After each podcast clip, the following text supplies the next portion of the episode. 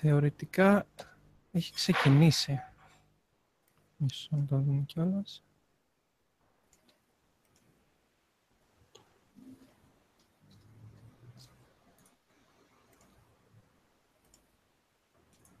Δεν μου το εμφανίζει. Ναι, το βλέπω εγώ στο, στο κανάλι σου. Το βλέπεις; Μμμ. Μας βλέπεις; Α, ωραία, τέλεια. Κάτσε να το πατήσω. Ε, Εξαιρετικά. Καλησπέρα σε όλους λοιπόν όσους είναι μέσα. Στα ντε θα μας ακούτε με delay, αλλά anyway. Ευχαριστούμε όλους που ήρθατε. Καλησπέρα σε όλους και από μένα. Καλησπέρα και από μένα.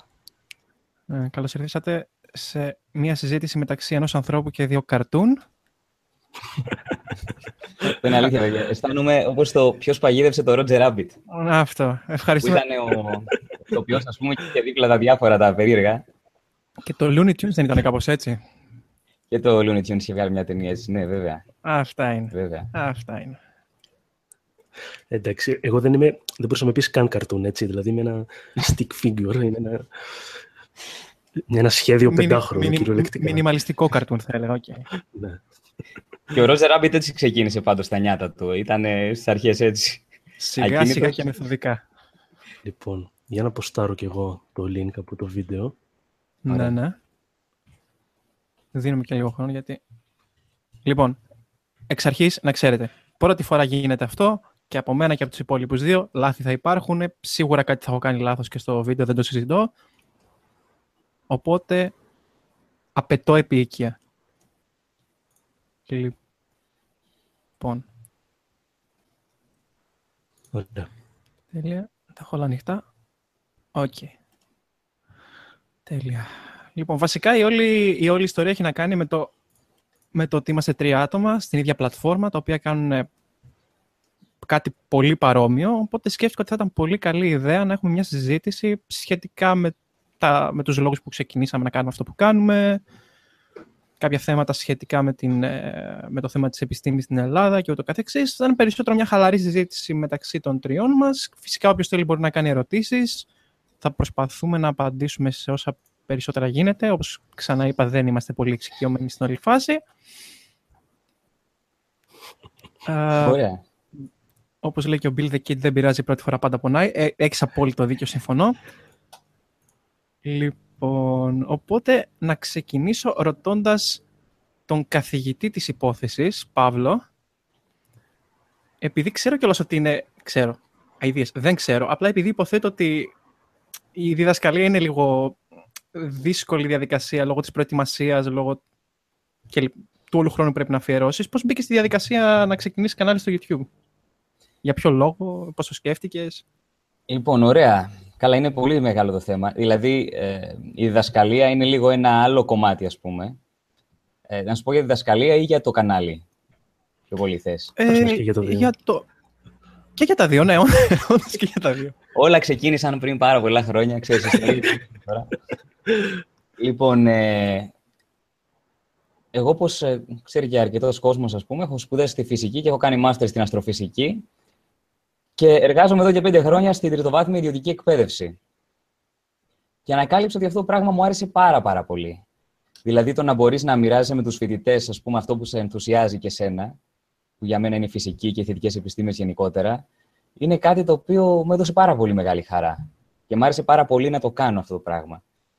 Ε, και επειδή εντάξει, η λατρεία μου είναι η αστροφυσική, νομίζω το έχετε καταλάβει αυτό το πράγμα. Κάτι έχουμε υπο- υποψιαστεί. Κα- Κάτι Ψηλά, έχετε ψηλά, υποψιαστεί. ψηλά.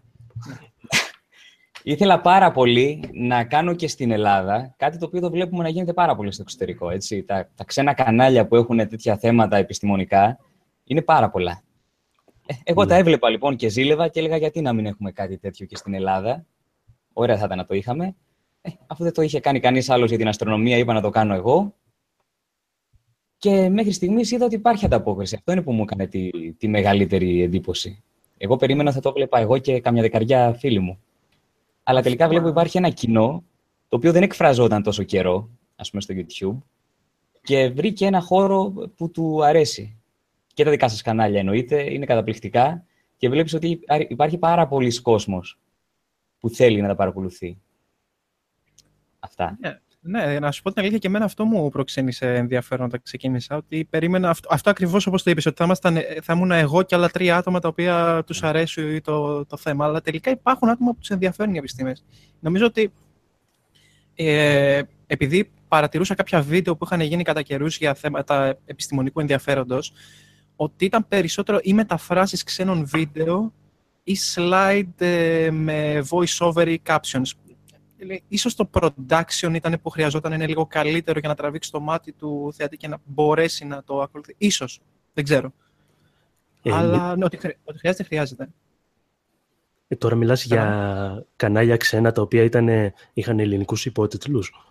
Όχι, όχι. Ελληνικά, ε, άτομα που είχαν κανάλια στο YouTube ελληνικά, αλλά τα θέματα που παρουσίαζαν δεν ήταν ακριβώς ε, δικό τους υλικό. Ήταν ε, ξένο υλικό βίντεο στα αγγλικά, ας πούμε, τα οποία τα βάζανε υποτίτλους. Κατάλαβα. Έπαιρναν κάποιες εικόνες και κάνανε slideshow και βάζανε από κάτω λόγια. OK, okay, κατάλαβα. Ναι. Ε, Μάλιστα. Να πω και κάτι ακόμα. Α, ναι. Συγγνώμη, Στέφανε, πες, πες. Όχι, πες, πες να ολοκληρώσεις αυτό που, γιατί η ερώτηση ήταν δική σου εξ αρχής. Ε, ναι, OK. Okay. Ε, υπάρχει και κάτι άλλο, το οποίο εμένα με προβληματίζει πάρα πολύ, γενικά. Ε, στη, στην ανθρωπότητα γενικότερα, θα έλεγα, στη φάση που είμαστε τώρα. Θεωρώ ότι είμαστε πάρα πολύ διχασμένοι ως ανθρωπότητα. Δηλαδή, από τη μία πλευρά, έχουμε ένα μέρος της ανθρωπότητας το οποίο συμμετέχει ενεργά ή γνωρίζει τουλάχιστον τις αποκαλύψεις της επιστήμης. Για παράδειγμα, ε, αναφέρω ότι έχουμε προσγειωθεί σε κομήτες, έχουμε βγει έξω από το ηλιακό σύστημα. Η κβαντική φυσική μας έχει αποκαλύψει έναν απίστευτο κόσμο. Ο Στέφανος τα ξέρει και καλύτερα ίσως. ε, και από την άλλη μεριά έχουμε μια ανθρωπότητα, η οποία μάλλον είναι η πλειοψηφία, η οποία δεν έχει καμία γνώση πάνω σε αυτά τα θέματα και δεν συμμετέχει. Είναι αμέτωχη εντελώς. Είναι η πλειοψηφία. Εμένα αυτό είναι που με τρομάζει. Δηλαδή, τελικά τι είναι η ανθρωπότητα; Είναι αυτή οι οποίοι ξέρουν τι συνέβη ας πούμε, μέχρι το 10 στην πλήν 37 σεκόντ από το Big Bang ή οι άλλοι υπόλοιποι που συνεχίζουν και ζουν σαν να βρισκόμαστε ακόμα 500-600 χρόνια πριν. Και μου φαίνεται πολύ τρομακτικό αυτό. Αυτός, νομίζω, αυτός είναι νομίζω και ο λόγος που είναι επιτακτική ανάγκη να γίνει, να γίνει πιο, πιο προσιτή επιστήμη σε άτομα τα οποία δεν έχουν ακαδημαϊκό background ή την οποιαδήποτε γνώση πάνω σε θέματα επιστημονικού ενδιαφέροντος. Και όσο περισσότερα άτομα μπαίνουν σε αυτό το παιχνίδι. Όπως είπες και εσύ στο εξωτερικό, αυτό είναι πολύ πιο διαδεδομένο. Δηλαδή, κανάλια όπως το SciShow, το Vsauce. έχουν, ναι. έχουν εκατομμύρια άτομα που τα παρακολουθούν και αδυνατό να πιστέψω ότι όλοι αυτοί που παρακολουθούν είναι επιστήμονες. Περισσότεροι είναι άτομα που Αυτό. Ε, και... Ναι. Τίποτα, εγώ ήθελα να ρωτήσω γιατί πιστεύετε ότι υπάρχει αυτός ο διχασμός; Ε, υπάρχει κάποιος συγκεκριμένος λόγος, είναι κάποιος συνδυασμός λόγων; Από τεράστιο θέμα τώρα έχουμε ανοίξει βέβαια. Έχει πολύ ενδιαφέρον. Ξεκινήσαμε λίγο με τα ε, δύσκολα. Ξεκινήσαμε με τα δύσκολα. Ναι, ναι. Ε, είναι πάρα πολλοί παράγοντες. Εγώ πιστεύω μπαίνει μέσα το οικονομικό, μπαίνει μέσα η θρησκεία, μπαίνουν μέσα οι δυσιδαιμονίες τις οποίες πιστεύει ο κόσμος και δεν ε, είναι σε διάθεση εύκολα να ξεκολλήσει από αυτές. Ξέρετε, οι παλιές ιδέες, τις οποίες πιστεύουμε, είναι και ένα αποκούμπι για κάποιους ανθρώπους. Δηλαδή το να έρχεται μια νέα επιστήμη και να σου λέει όλος ο κόσμος όπως τον ήξερες έχει αλλάξει, δεν είναι τίποτα όπως το ήξερες, είναι λίγο σοκαριστικό για τους ανθρώπους και θέλουν λίγο χρόνο για να μπορέσουν σταδιακά να μπουν κι αυτοί σε ναι, αυτόν τον ναι. λαμπρό νέο κόσμο που, που χτίζει η επιστήμη, ας πούμε. Αλλά δεν, πολύ... το κάνουν όλοι. Αυτό, αυτό, δεν θέλω να πατήσω. Ίσως, ίσως αυτό φταίμε κι εμείς. Εμείς εντός εισαγωγικών εννοώντας άτομα τα οποία ασχολούνται με τις θετικές επιστήμες ότι σε κάποιο βαθμό, όχι όλοι φυσικά, αλλά αρκετά άτομα τα οποία ασχολούνται με τις θετικές επιστήμες, ιδιαίτερα σε ερευνητικό επίπεδο, έχουν αποδεχτεί σε κάποιο βαθμό ότι δεν υπάρχει κάτι στέρεο. Όλα αλλάζουν συνεχώς. Συνεπώς, ναι. δεν, δεν υπάρχει αυτό το κόλλημα ότι αυτό που πιστεύω αυτή τη στιγμή θα ισχύει και αύριο. Και ξεκινάμε με την προπόθεση, αν όχι ενσυνείδητα στο πίσω μέρος του μυαλού μας, ότι και όλοι οι υπόλοιποι θα λειτουργήσουμε με τον ίδιο τρόπο. Συνεπώς, ο τρόπος που μεταφέρουμε τις πληροφορίες είναι λίγο απότομος για το μεγαλύτερο μέρος του πληθυσμού. Και αυτό ίσως αποθεί τον κόσμο από την επιστήμη. Ίσως χρειάζεται μεγαλύτερο τάκτ, μεγαλύτερη ικανότητα πώλησης εντός εισαγωγικών αυτής της πληροφορίας σε άτομα τα οποία δεν, θα την απο... δεν μπορεί να μην την αποδεχτούν τόσο εύκολα. Σωστά. Πρέπει, πρέπει να βάζουμε απλά τον εαυτό μας στη θέση του ανθρώπου που δεν γνωρίζει καθόλου το αντικείμενο. Και να προσπαθούμε από κάτω προς τα πάνω σιγά σιγά να χτίσουμε ε, αυτό το πράγμα ε, χωρίς να, γιατί πολλές φορές οι καθηγητές κιόλας κάνουμε το λάθος να θεωρούμε ότι το ακροατήριο γνωρίζει πράγματα που γνωρίζουμε εμείς, ενώ δεν τα γνωρίζει. Ναι. Οπότε το κλειδί για όλους όσους κάνουν αυτή την εκλαΐκευση ας πούμε, της επιστήμης είναι να μην θεωρήσεις ότι το κοινό γνωρίζει πάρα πολλά πράγματα πριν, πριν βγεις μπροστά και αρχίσεις να, να μιλάς. Να ξεκινήσεις εξηγώντας την αλφαβήτα από την αρχή, ναι. Μπράβο, έτσι ακριβώς. Ωραία, να σας αντιστρέψω το ερώτημα κι εγώ, ρε παιδιά, γιατί απάντησα Ναι, εγώ. Ναι, ναι. Πείτε κι εσείς πώς σας ήρθε η ιδέα να κάνετε κανάλι, ποιο ήταν το κίνητρό σας. Στέφανε, δεν θα με βγάλεις ψεύτη. Είπα- Είπα στο post ότι είσαι ο πιο κοινωνικός. Πρώτα ξεκινάς εσύ. Αποκλείεται, παιδιά. Νομίζω είναι ξεκάθαρο ποιος από τους τρεις μας είναι ο πιο κοινωνικός. Παρ' όλα αυτά θα απαντήσω. Α, λοιπόν, εγώ το, το ξεκίνησα το κανάλι. Δεν μπορώ να πω ότι είχα κάποιον απότερο, ας πούμε, ή μεγαλεπίβολο σκοπό. Ε, εντάξει, το ξεκίνησα καταρχάς γιατί μου αρέσει πολύ να παρακολουθώ τέτοιου είδους βίντεο. Ε, ο- τα κανάλια ας πούμε, που αναφέρατε, Vsauce, ε, Veritasium, ε, είναι Nutshell, ας πούμε, το το οποίο είναι από τα αγαπημένα μου. Μ' αρέσει πολύ να, τις πα- να παρακολουθώ τέτοιες εκπομπές. Οπότε σκέφτηκα γιατί να μην κάνω κάτι παρόμοιο. Ε, και δεύτερον, και ίσως ο κυριότερος λόγος, ε, το ξεκίνησα γιατί είμαι περίεργος, ρε παιδί μου. Ε, δηλαδή, μπορεί ξέρω, εγώ, να έχω μια απορία, την οποία θα κάτσω στο ίντερνετ, θα την ψάξω, θα διαβάσω, ε, ε, ξέρεις, να προσπαθήσω να δω για απλά πράγματα. Ας πούμε, φαινομενικά μπορεί να είναι κάτι απλό. Μπορεί να είναι, ας πούμε, ε, γιατί οι, οι πλανήτες έχουν αυτό το, το σφαιρικό το σχήμα, γιατί δεν έχουν, ξέρω, κάποιο άλλο σχήμα, δεν έχουν οποιο, οποιοδήποτε.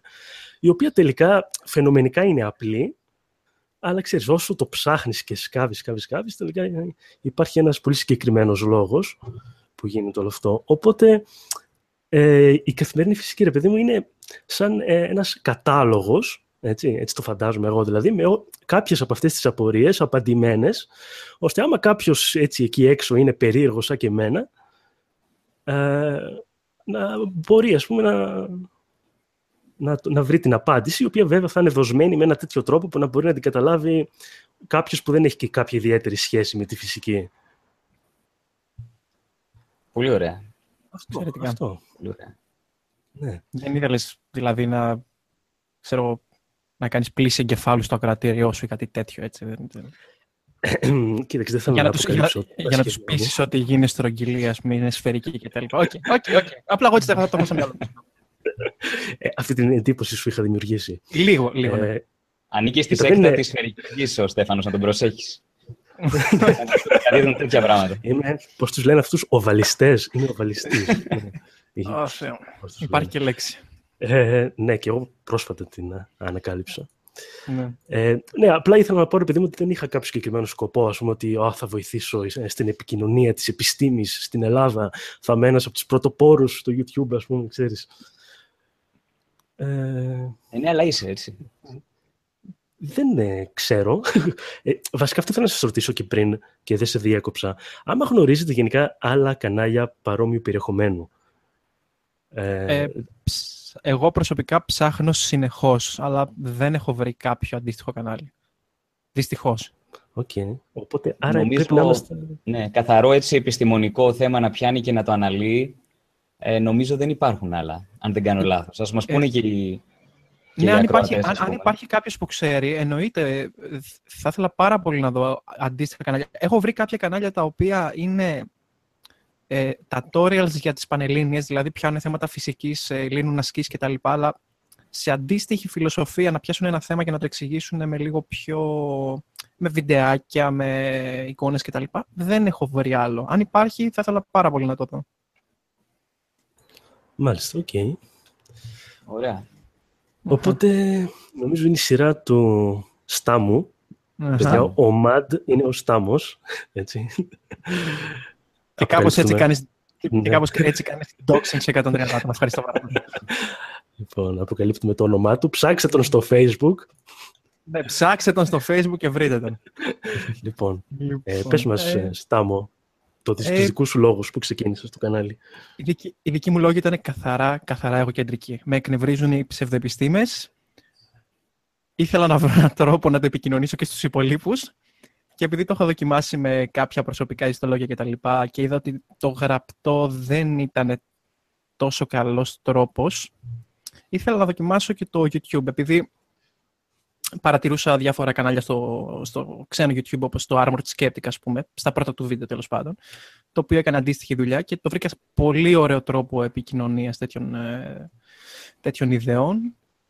Σκέφτηκα ότι ένας καλός τρόπος ήταν να κάνω κάτι αντίστοιχο και στην Ελλάδα. Ε, ένας άλλος λόγος ήταν αυτό που είπε και ο Στέφανος, ότι είναι ένας τρόπος να να ψάξω θέματα τα οποία με ενδιαφέρουν. Δηλαδή, η ομοιοπαθητική, ε, τα εμβόλια, γενετικά τροποποιημένα τρόφιμα. Έχω μπει στη διαδικασία και έχω διαβάσει τόσες πολλές έρευνες. Έχω μάθει τόσα πράγματα μέσα από αυτή τη διαδικασία που ειλικρινά είναι ανεκτήμητο. Σε σμπρώχνει να μάθεις περισσότερα πράγματα. Οπότε, γιατί όχι; Ναι, ναι, είναι φοβερό πραγματικά. Γιατί... Εγώ νομίζω... Α, συγγνώμη Στέφανε, πες. Ναι, γιατί άμα θες να εξηγήσεις κάτι, πρέπει να το έχεις καταλάβει πάρα, πάρα πολύ καλά άμα θες να εξηγήσεις δηλαδή κάτι απλά, όσο πιο απλά γίνεται, νομίζω κάποιος το είχε πει κιόλας αυτό. Είναι ένα quote ας πούμε, που κυκλοφορεί στο ίντερνετ. Ε, ναι, ότι... Άμα κάτι δεν το καταλαβαίνεις πολύ καλά ή άμα κάτι δεν μπορείς να το εξηγήσεις με πολύ απλά λόγια, δεν το καταλαβαίνεις αρκετά καλά. Ναι. Διαφωνώ λίγο με το quote, αλλά ναι, ναι ξέρω ότι, ότι, ότι υπάρχει. Ε, αλλά... Α, πες, πες μας γιατί διαφωνείς. Ε, δεν είναι απαραίτητο ότι κάποιος μπορεί να εξηγήσει κάτι καλά, άσχετα με το πόσο καλά το καταλαβαίνει. Το θέμα της επικοινωνίας είναι περισσότερο ταλέντο παρά απόρρια της κατανόησης. Το να μπορείς να μεταφέρεις κάτι σε κάποιον με απλό τρόπο και με μεταδοτικότητα είναι...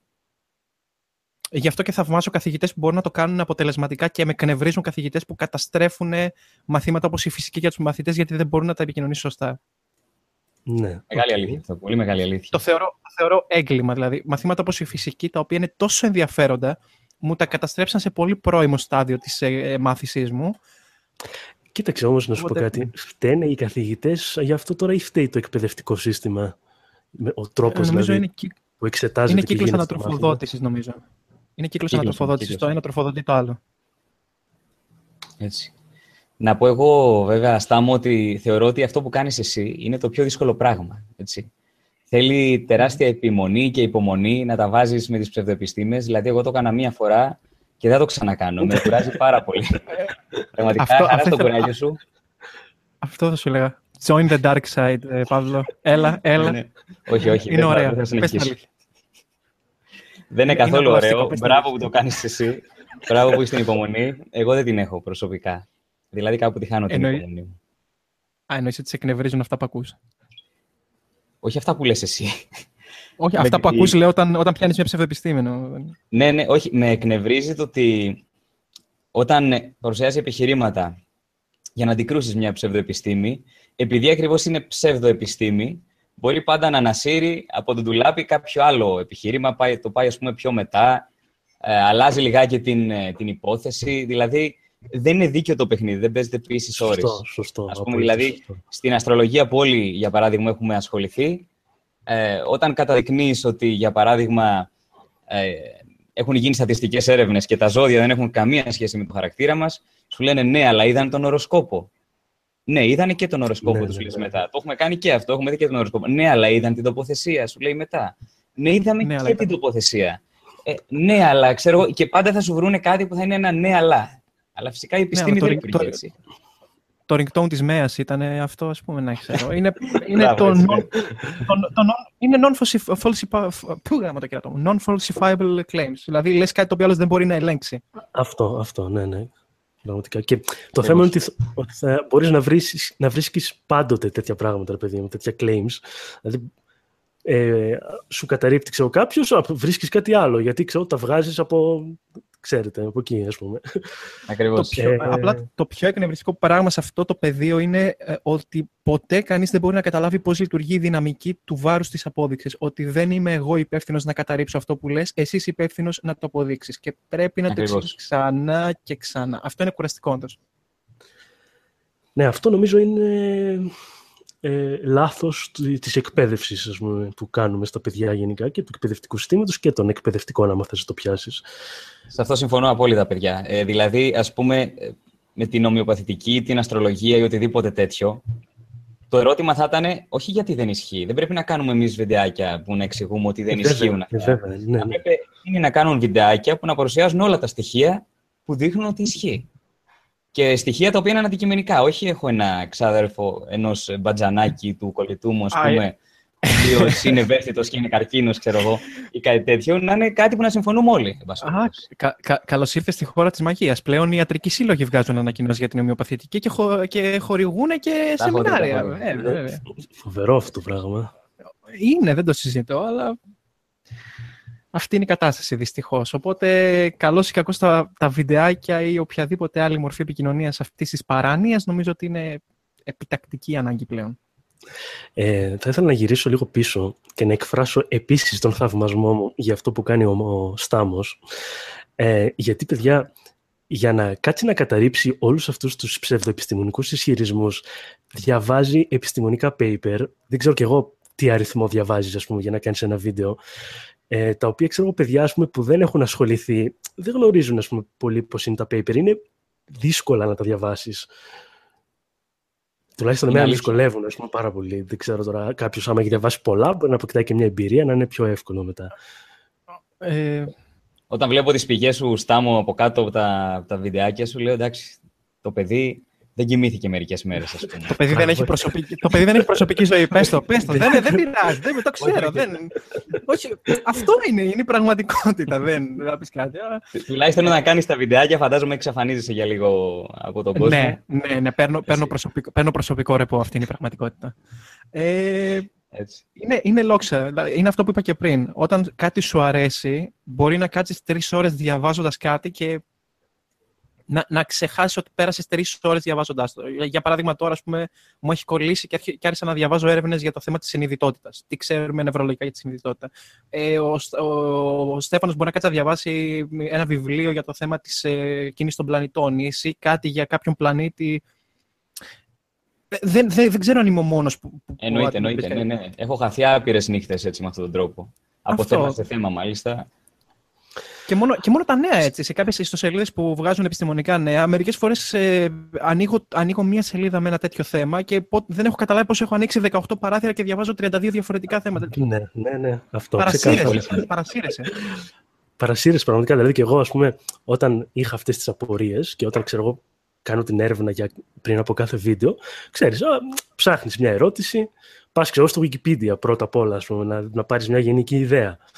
Ναι, ναι. Ανοίγεις το ένα link ανοίγεις το άλλο link. Και μετά αυτό γιατί συμβαίνει, ας πούμε. Ανοίγεις κι άλλο ένα link και ναι. γεμίζεις, ας πούμε, ένα tab, ένα παράθυρο, το οποίο έχει, δεν ξέρω κι εγώ πόσα tabs πάνω, έχεις χαθεί, λες κάπου πρέπει να τα σημειώσω όλα αυτά ε, και να υδρώνεις, να χάνεσαι, δηλαδή και να ξεχνάς λίγο ποια ήταν η αρχική ερώτηση που είχα κάνει και έψαχνα. αυτό ακριβώς.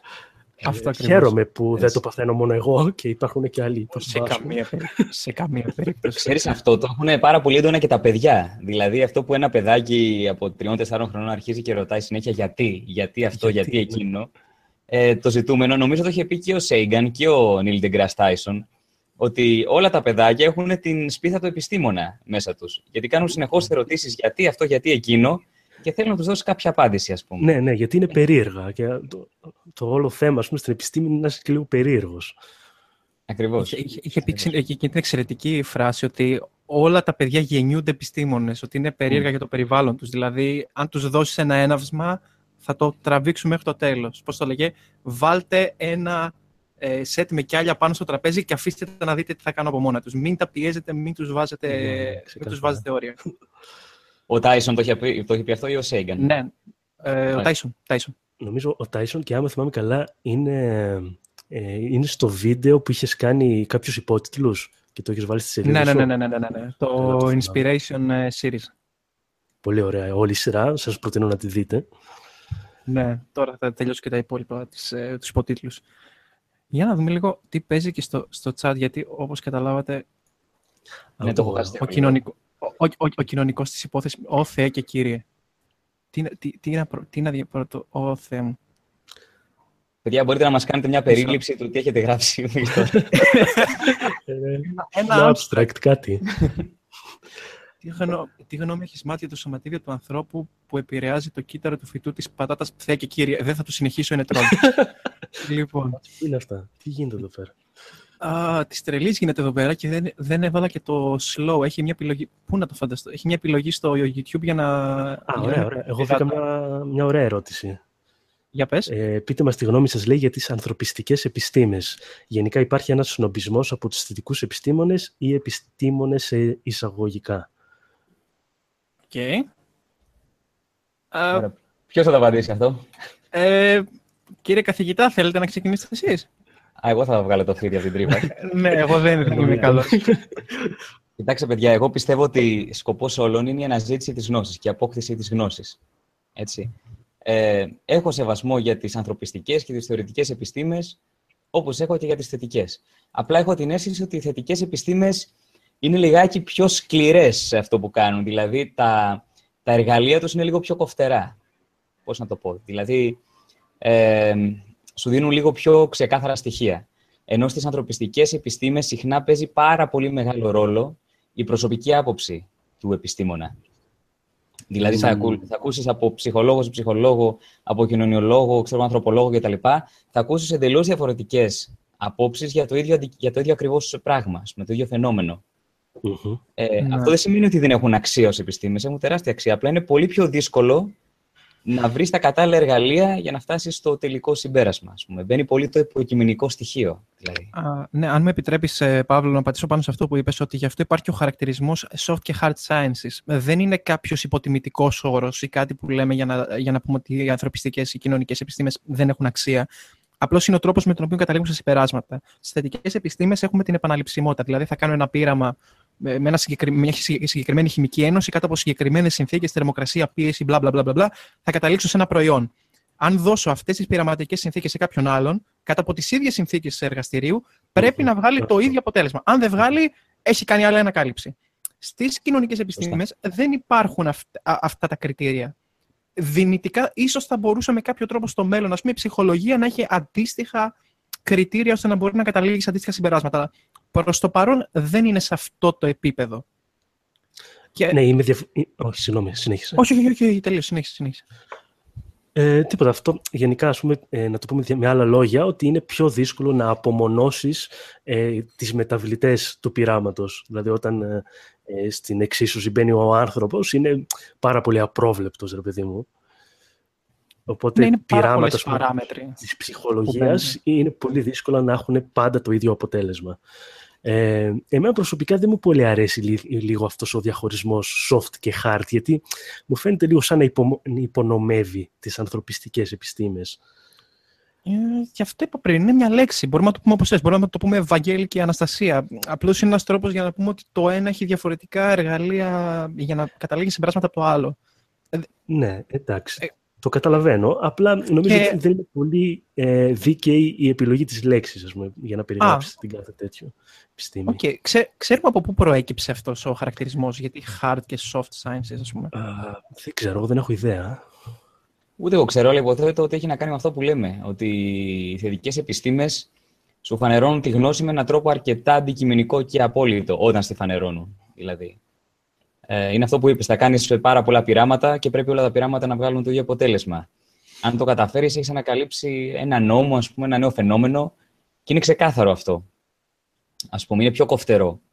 το ναι, άλλο ναι, τοπίο ναι. των ε, ανθρωπιστικών ε, ας πούμε, επιστημών είναι λίγο πιο θολό. Ίσως εκεί πέρα πηγαίνει το soft. Δηλαδή, πάρε για παράδειγμα την ψυχολογία, που μου αρέσει κιόλας σαν επιστημη Αλλά έχει διάφορες δυσκολίες. Για παράδειγμα, καταρχάς, αυτός που μελετάει το σύστημα βρίσκεται μέσα στο σύστημα. Δηλαδή, αν καταλαβαίνετε τι εννοώ, ότι έχεις ε, έναν άνθρωπο να πρέπει να, ε, να βρει, ας πούμε, νόμους, ας το πούμε έτσι, οι οποίοι να διέπουν τη συμπεριφορά των άλλων Άρα είμαστε λιγάκι μέσα στο ίδιο σύστημα και προσπαθούμε να δούμε ε, πώς δουλεύει το σύστημα. Δεν μπορούμε να βγούμε απ' έξω, όπως κάνουμε στις θετικές επιστήμες, που μας οδηγούν, για παράδειγμα, τα μαθηματικά.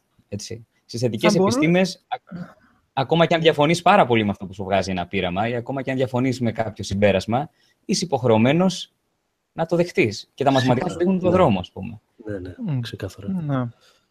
Ε, OK, okay. κατάλαβα. Βρήκα μια άλλη. Sorry που, που κάνω jump σε άλλο θέμα, αλλά βρήκα μια άλλη ωραία ερώτηση. Μιας και έχω και δύο φυσικούς, το ξαναλέω ξανά και ξανά. Ε, για το fine tuning κάποιος ρώτησε. Για αυτό που χρησιμοποιούν οι creationists για το επιχείρημα του fine tuning για το σύμπαν. Έχω ξανακάνει αυτή ναι. τη συζήτηση πολλές φορές, αλλά νομίζω ότι είναι καλύτερο να έρθει από το στόμα δύο φυσικών. Παρακαλώ. Ε, κάτσε, περίμενε για να ε, το ξεκαθαρίσουμε. Το fine tuning, ας πούμε, θέλει να πει ότι είναι όλα δημιουργημένα ε, ότι τόσο τους καλά. Ότι οι σταθερές τους σύμπαντος είναι τόσο ότι είναι συγκεκριμένες για να επιτρέπουν την ε, ύπαρξη της ζωής. Μπράβο. Στο σύμπαν. Στο σύμπαν. Ναι. Okay. Κοίταξε, νομίζω ε, πιο κατάλληλος θα ήταν ένας βιολόγος τώρα για να απαντήσεις σε αυτή την ερώτηση.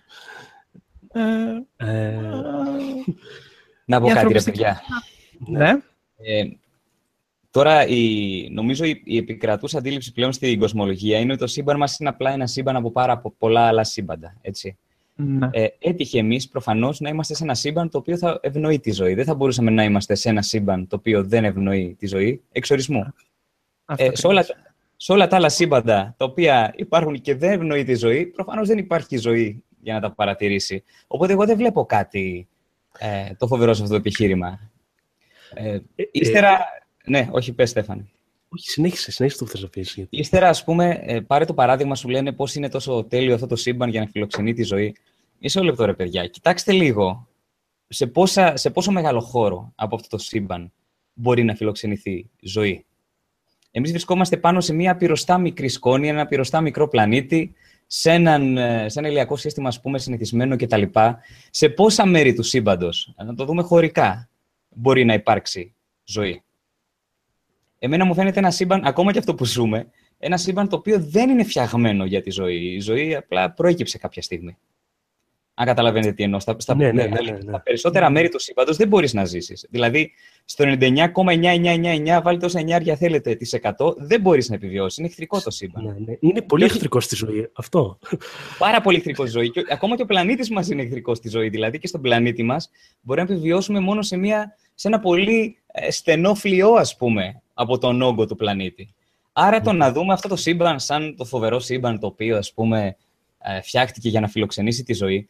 Ε, εάν κάποιος έφτιαχνε ένα τέτοιο σύμπαν για να φιλοξενήσει τη ζωή, εγώ τον έλεγα αποτυχημένο δημιουργό δηλαδή. Θα περίμενες τουλάχιστον να τρέξει παντού γη. Τζάμπα, ναι, χάσιμο χώρο. χώρο ακριβώς, ναι. Καλά, άμα πούμε στο, στο, στους λόγους για τους οποίους ε, άμα αυτός, αυτό το on θα υπήρχε, θα έπρεπε να απολυθεί λόγω ανικανότητας, μπορούμε να πάμε και στην ανθρώπινη βιολογία κτλ. κτλ, κτλ αλλά, Σωστά. Ε, δεν, είναι αυτό που είπες στην αρχή και είναι επιχείρημα το οποίο το έχω ακούσει από, και από, από άλλους, ε, από πάρα πολλούς και μου έχει μείνει γι' αυτό το χρησιμοποιώ. Ότι ο λόγος για τον οποίο μπορούμε να κάνουμε συζήτηση για το ότι είμαστε σε ένα σύμπαν το οποίο έχει κατάλληλες συνθήκες για να επιβιώνουμε είναι γιατί είμαστε σε τέτοιο σύμπαν. Αλλιώς αυτή η συζήτηση δεν θα έχει κάποιο νόημα. Νομίζω είναι το καλύτερο επιχείρημα για αυτή την ερώτηση. Εγώ δύο πράγματα θέλω να προσθέσω. Λοιπόν, το ένα είναι ότι ε, αυτό το επιχείρημα του fine tuning νομίζω έρχεται, προέρχεται από την άγνοια το πώς δουλεύει η εξέλιξη. Δηλαδή, oh, ναι. ε, νομίζω η ζωή ε, αναπτύχθηκε πριν από 3,8 δισεκατομμύρια χρόνια ή κάνω λάθος; Ε, ναι. Τώρα, η εκτίμηση ναι, ναι, ναι, ναι, ναι, ναι. Λοιπόν, 3,8 δισεκατομμύρια χρόνια είναι πάρα πολύ καιρός. Δεν μπορούμε να το συλλάβουμε έτσι πόσο πολύ καιρός είναι. Έχουμε, ε, έχουμε καλωδίσει να αντιλαμβανόμαστε πολύ μικρές χρονικές κλίμακες σαν, σαν είδη. Ναι, δηλαδή πραγματικά δεν μπορείς να το συλλάβεις τώρα πόσο τεράστιο χρονικό διάστημα είναι. Και οπότε μέσα από τυχαίες ας πούμε με, με μεταβολές που συμβαίνουν στους οργανισμούς είναι τόσο πολύ ο καιρός που θα προκύψει κάτι ε, σαν αυτά που βλέπουμε σήμερα. Ε, τώρα το δεύτερο, ήταν λίγο, ήθελα να ρωτήσω τον Παύλο τι εννοούσε όταν είπε ε, είμαστε ένα από πολλά σύμπαντα, γιατί χάθηκα λίγο εκεί πέρα. Αυτό το οποίο, ναι, αυτό το οποίο λένε τώρα όσοι ασχολούνται με την κοσμολογία πιο πολύ, είναι ότι πιθανότατα αυτό που συνέβη στο δικό μας σύμπαν, το οποίο προέκυψε το σύμπαν μας με κάποιο τρόπο, έχει συμβεί πάρα πολλές άλλες φορές. Δεν μιλάω για παράλληλα σύμπαντα, μιλάω για πολυσύμπαντα. Έτσι, για το πολυσύμπαν το λεγόμενο. Το δικό μας σύμπαν πιθανότατα είναι ένα σύμπαν από πάρα πολλά άλλα σύμπαντα που υπάρχουν, που θα έχουν τους δικούς τους γαλαξίες κτλ. κτλ. Ε, Συν της άλλης, ε, σκέψτε το εξής, ότι ο άνθρωπος πάντα είχε αυτή την, ε, την ψευδέστηση ότι πρέπει να είναι κάτι πάρα, πάρα πολύ ξεχωριστό. Δηλαδή, θεωρούσαμε ότι η γη ήταν το κέντρο του σύμπαντος, έτσι ότι όλα γυρνούσαν γύρω από εμά. Θεωρούσαμε ότι το σύμπαν ήταν πάρα πολύ μικρό. Και τελικά είδαμε ότι τελικά η γη ανήκει σε ένα ηλιακό σύστημα, το οποίο ηλιακό σύστημα είναι ένα συνηθισμένο ηλιακό σύστημα. Υπάρχουν εκατοντάδες δισεκατομμύρια μόνο στο δικό μας γαλαξία. Και ύστερα πάθαμε το άλλο μεγάλο σοκ, που που είδαμε ότι ο γαλαξίας μας είναι απλά ένας από ναι. εκατομμύρια άλλους γαλαξίες και εμένα δεν θα μου κάνει καθόλου μεγάλη εντύπωση να ανακαλύψουμε τελικά ότι όλα δείχνουν ότι και το σύμπαν μας είναι ένα από πάρα πολλά άλλα σύμπαντα. Ε, ε συνήθως ό,τι έχει γίνει στη φύση μία φορά, έχει ξαναγίνει και κάποια άλλη. Γιατί σημαίνει ότι υπάρχουν κάποιες αιτίες που ευνοούν να δημιουργηθεί αυτό το πράγμα, ό,τι και αν είναι αυτό. Okay, άρα, άρα υποστηρίζεις, νομίζω από ό,τι κατάλαβα, ότι η ζωή θα υπάρχει σίγουρα και κάπου αλλού στο σύμπαν. Στο, στο δικό μας σύμπαν, ε, σαφώς θα πρέπει να υπάρχει ζωή. Δεν ξέρω αν θα είναι ζωή με νοημοσύνη, όπως είμαστε εμείς. Καλά, δεν είναι απαραίτητο. Ναι. Αλλά το φαινόμενο της ζωής ε, δεν υπάρχει κανένας λόγος να μην υπάρχει κάπου αλλού. Θα μου έκανε, τι να πω τώρα, θα ήταν το πιο σοκαριστικό πράγμα που θα είχα ακούσει ποτέ να μου λέγανε ότι από τα τρισεκατομμύρια γαλαξίες και τα δισεκατομμύρια ηλιακά συστήματα που υπάρχουν, οι συνθήκες ήταν τέλειες μόνο σε αυτόν τον πλανήτη, ας πούμε, για να υπάρξει ζωή.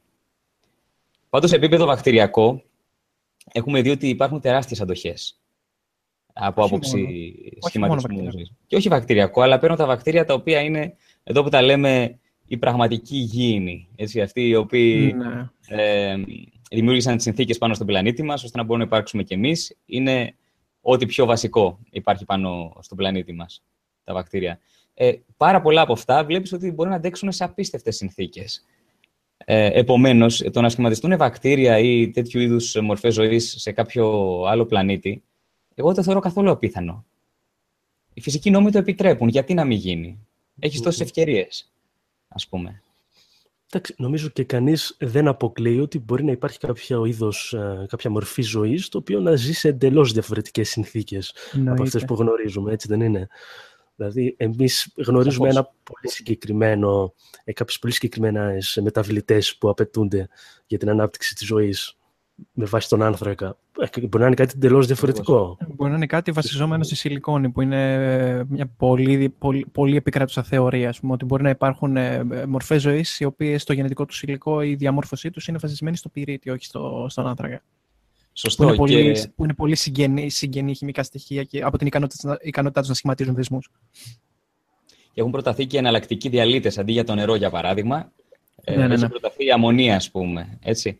Αλλά παρόλα αυτά, εάν εσύ ήσουν ένας ε, δημιουργός ζωής, ας πούμε, και θα ήθελες να φτιάξεις ζωή, η αλήθεια είναι ότι ο άνθρακας και το νερό μάλλον είναι οι καλύτερες επιλογές για να φτιάξεις ναι. ε, ζωή. Δηλαδή, ο άνθρακας είναι ένα απίστευτα ευέλικτο άτομο, κάνει δεσμούς σχεδόν με τα πάντα.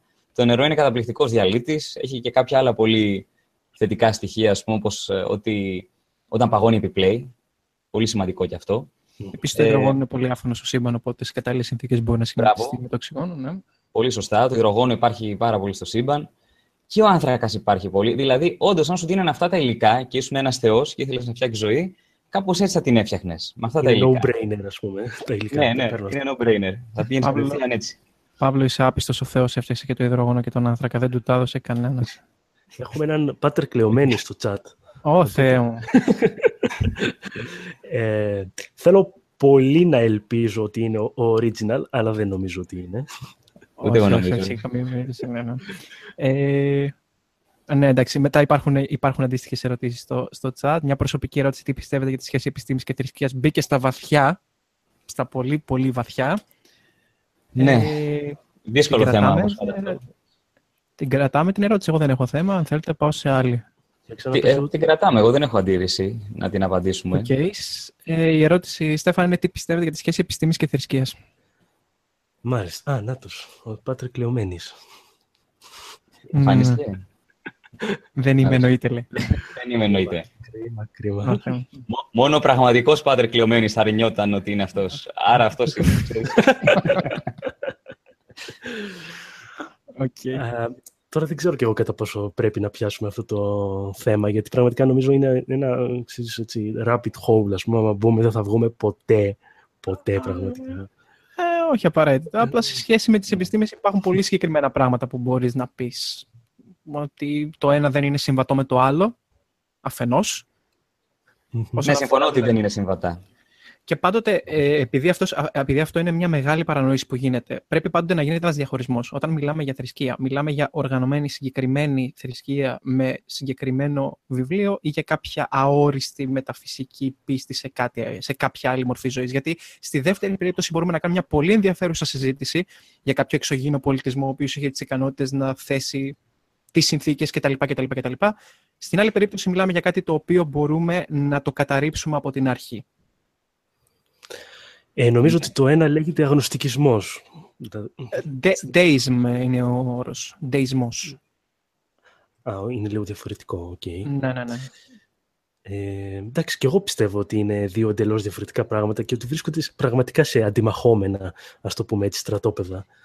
Ε, εντάξει, παρόλο που πρέπει να αναγνωρίσουμε ότι είναι πάρα πολλοί, εντάξει, όχι, ίσως όχι πάρα πολλοί, αλλά γενικά είναι αρκετοί οι επιστήμονες οι οποίοι είναι θρησκευόμενοι.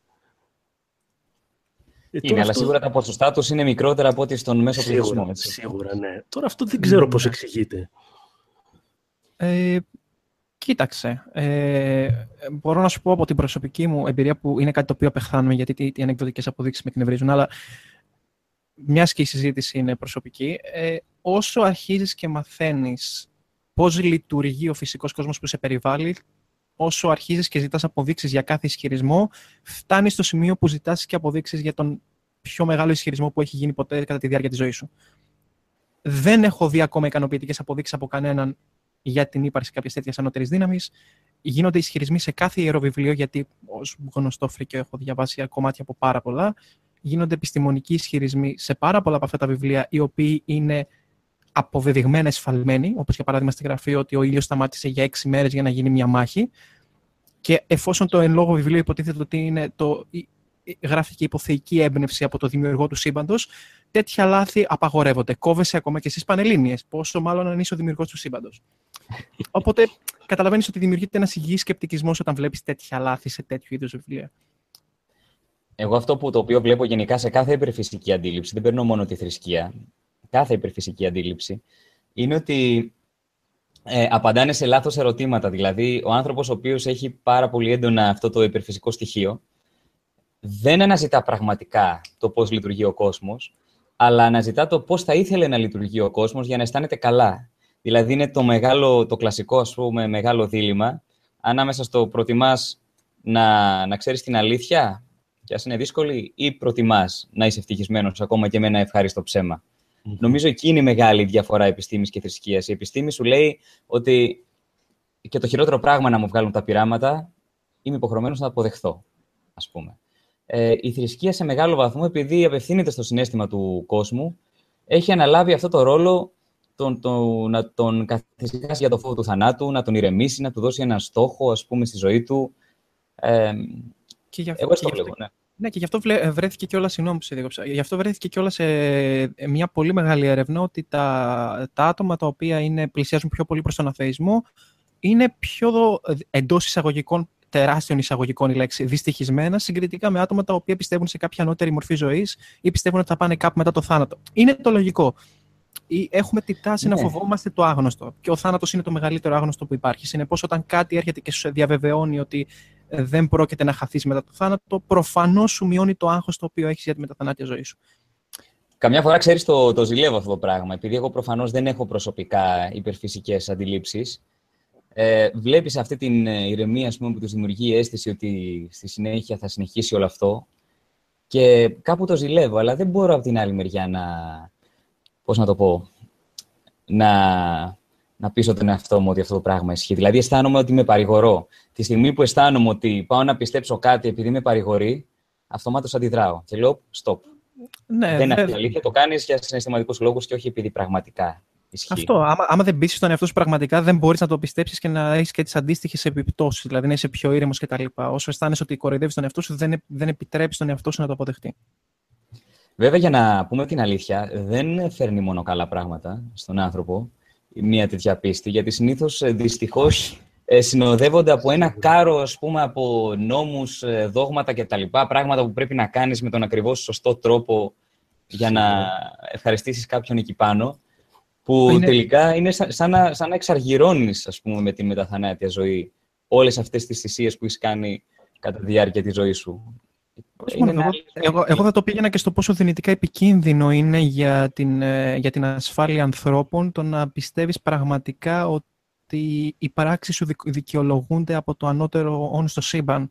Και νομίζω ότι μία από τις μεγαλύτερες θρησκείες που είναι το Ισλάμ βλέπουμε τι επιπτώσεις έχει αυτή, αυτή η πεποίθηση σήμερα. Είχαμε, είχαμε, τα, είχαμε τα αντίστοιχα πολύ παλαιότερα με το χριστιανισμό, τώρα έχουμε τα ίδια με το Ισλάμ. Δηλαδή, όταν επιτρέπεις τον εαυτό σου να δέχεται κάτι χωρίς αποδείξεις και να παίρνει οδηγίες για, για το πώς θα διευθετήσει τη ζωή σου από ένα τέτοιο βιβλίο, το οποίο με τα σημερινά δεδομένα είναι 100% ανήθικο. Δηλαδή, υπάρχουν πράγματα μέσα τα οποία η σημερινή ηθική θα τα κατέκρινε 100%. Ε, και πιστεύεις πραγματικά ότι είναι οδηγίες που πρέπει να ακολουθήσεις, είναι τρομερά επικίνδυνο. Συμφωνώ απόλυτα. Ωραία, πάντως απαντήσαμε, έτσι δεν αποφύγαμε την ερώτηση. Όχι, όχι, όχι. λοιπόν, ε, α, να, μια ωραία. Σε τι επίπεδο πιστεύετε ότι βρίσκονται οι θετικές επιστήμες στην Ελλάδα; Λοιπόν, εγώ παιδιά πιστεύω ότι γενικά η Ελλάδα σαν χώρα δυστυχώς είναι λιγάκι συντηρητική και λίγο τεχνοφοβική χώρα. Μόδι αυτό συνεπάγεται και ε, πολύ μόδι συνεπάγεται για τις θετικές επιστήμες. Δηλαδή, ίσως και λόγω κουλτούρας έχουμε έτσι μια προσκόλληση στο παλιό, που σε έναν βαθμό είναι κατανοητή. Ε, αλλά έχω την αίσθηση ότι δεν ατενίζουμε το μέλλον έτσι, με αισιοδοξία. Και οι θετικές επιστήμες θέλουν πάνω απ' όλα να θες να ανακαλύψεις νέα πράγματα, να, να ταξιδέψεις προς το μέλλον, να δεις τι θα εμφανιστεί, τι θα δημιουργηθεί, ε, νέες τεχνολογίες κτλ. Αυτό χρειάζεται εξορισμού ένα λίγο προοδευτικό μυαλό για να το κάνεις. Και είμαστε λίγο, νομίζω, συντηρητικοί σαν λαός. Τουλάχιστον αυτή είναι η δικιά μου εικόνα. Ε, θα είχε ενδιαφέρον αν θα μπορούσαμε να δούμε κάποια νούμερα ε, σχετικά με τον επιστημονικό αλφαβητισμό ε, της Ελλάδας σε σχέση με άλλες χώρες. Δηλαδή, πού βρισκόμαστε; Εγώ νομίζω έτσι από την εμπειρία μου, ας πούμε, και νομίζω και εσείς, νομίζω ότι βρισκόμαστε λίγο χαμηλότερα από ας πούμε, τις ανεπτυγμένες δυτικές χώρες. Αλλά παρόλα αυτά, πού ακριβώς βρισκόμαστε; Ε, ίσως. Δεν, δεν μπορώ να πω με βεβαιότητα γιατί δεν έχω μπροστά μου τα νούμερα. Κάθε τι που θα πω δηλαδή είναι εικασία, αλλά ναι. Υποθέτω πως ναι. Βέβαια, το μυαλό μου πάει κατευθείαν στις Ηνωμένες Πολιτείες και το πρόβλημα που έχουν με τα γενετικά τροποποιημένα τρόφιμα, με τα εμβόλια κτλ. Αλλά ναι. Ε, να σου δώσω ένα παράδειγμα άλλο που μένα μου έρχεται πάντα στο μυαλό. Βλέπεις, ας πούμε, πώς πηγαίνει η επιστημονική φαντασία στην Αμερική, σε άλλες χώρες της Ευρώπης και πώς πηγαίνει στην Ελλάδα. Ε, στην Ελλάδα είναι η προσέλευση του κοινού σε ταινίες επιστημονικής φαντασίας, ακόμα και πολύ δημοφιλής, Star Trek, ας πούμε, Star Wars κτλ., είναι πάρα πολύ μικρότερη από ό,τι στις άλλες χώρες. Και αυτό νομίζω είναι ενδεικτικό, γιατί όπως είπα, όσο ονειρεύεσαι για το μέλλον και θα ήθελε, ας πούμε, για παράδειγμα, ε, κάποια στιγμή να βγούμε προς το διάστημα και να ταξιδεύσουμε σε άλλους πλανήτες. Ένα παράδειγμα φέρνω έτσι, μπορεί να είναι οτιδήποτε, μπορεί να έχει να κάνει με τη βιολογία κτλ. Τόσο πιο πολύ θες να ασχοληθείς και είσαι ανοιχτός στο να μελετήσεις σχετικά με αυτό το πράγμα. Έτσι. Ναι. Ε, Ωραία σκέψη αυτή. Ναι, δεν είχα κάνει ποτέ το συσχετισμό, αλλά έχεις δίκιο, ναι. Μα όλοι οι θετικοί επιστήμονες, ρε παιδιά, δεν ξεκίνησαν από παιδάκια τα οποία ονειρεύονταν ε, για διάφορα πράγματα που σου ενδιαφέραν. Ξέρεις, κρύβει τώρα το παιχνίδι lightsaber από πίσω. Όχι βέβαια. ναι. Ναι, όλοι είχαμε κάποια πετριά. Η αλήθεια είναι ότι οι περισσότεροι που ασχοληθήκαμε με τις θετικέ επιστήμες είχαμε μια μικρή πετριά, είτε με Star Wars, είτε με Star Trek, είτε με κάποια από όλα αυτά. Ναι. Ε, αλλά περισσότερο από αυτό νομίζω ότι έχει να κάνει και με το πόσο σε εμπνέει. Το... Για να κρύβει πόσο κίνητρα σου δίνει η εκπαίδευσή σου σε επίπεδο δημοτικού, γυμνασίου και ηλικίου στο να ασχοληθείς ε, με τις θετικέ επιστήμες. σω αυτές οι ταινίες θα ήταν εξαιρετικό εργαλείο για να μπορέσεις να κάνεις το παιδί να ενδιαφερθεί για τις θετικές επιστήμες. Ας ναι, πούμε, ναι. ας πούμε, αν με επιτρέπετε μια προσωπική εμπειρία, ένας γνωστός μου έκανε πρόσφατα πρακτική σε ένα σχολείο, ε, το παιδί σπουδάζει παιδαγώγος, και σε ένα project που είχαν, η καθηγήτρια του επέτρεψε να, δείξει, ε, να χρησιμοποιήσει δικό, δικό του τρόπο για να κάνει τα παιδιά να ασχοληθούν με ένα συγκεκριμένο θέμα. Και μου το ανέφερε και καθίσαμε μαζί και φτιάξαμε μια παρουσίαση στην οποία είχε μέσα βίντεο από κάθετες καλλιέργειες, από κλιπ του Star Trek για, τις, ε, για, την, ε, για τηλεμεταφορά, για το πώς θα μπορούσαν να γίνουν τα ταξίδια στο διάστημα αργότερα, για τους αυτοματισμούς κτλ. Και μου είπε ότι δεν έχω ξαναμπεί σε αίθουσα και να δω παιδιά να κάθονται και να παρακολουθούν τόση ώρα κάτι. Ναι. Και όχι μόνο αυτό, κάναν και ερωτήσεις. Κάναν ερωτήσεις και είχαν και απορίες. Δηλαδή, όσο περισσότερο δίνεις ένα καλό κίνητρο στο παιδί. Ρίχνεις, ρίχνεις ε, δίχτυ. Δηλαδή θα του ναι, δείξεις ναι. πολλά πράγματα και θα δεις κάτι από αυτά θα το ενδιαφέρει. Δεν γίνεται να μην, να μην έχει κάποιο ενδιαφέρον. Αρκεί όμως να μπορέσεις να το ερεθείς ώστε να, να το δείξει. Ε, ένα επίσης παράδειγμα είναι το Athens Science Festival που έγινε ε, στην Αθήνα προφανώς, ε, στο οποίο ήμουνα εθελοντής, ήμουνα στο χώρο και έγινε χαμός, έτσι, δηλαδή πάρα πολύ κόσμος, πάρα πολλά σχολεία και έβλεπες ότι τα παιδιά πραγματικά ενδιαφέρονταν. Ε, εντάξει, ήταν και ο τρόπος που τα έδειχναν, έτσι, ξέρεις, ε, λίγο πιο engaging, αλλά πραγματικά τους ενδιέφερε, γιατί εγώ θυμάμαι, ας πούμε, για παράδειγμα, όταν ήμουν μικρός και μας πήγαιναν στα μουσεία, εντάξει, νομίζω ότι το μεγαλύτερο ποσοστό βαριόμασταν λίγο. Ήμασταν λίγο, αχ, Θεέ μου, άντε να φύγουμε, ξέρω εγώ, να πάμε να παίξουμε μπάλα.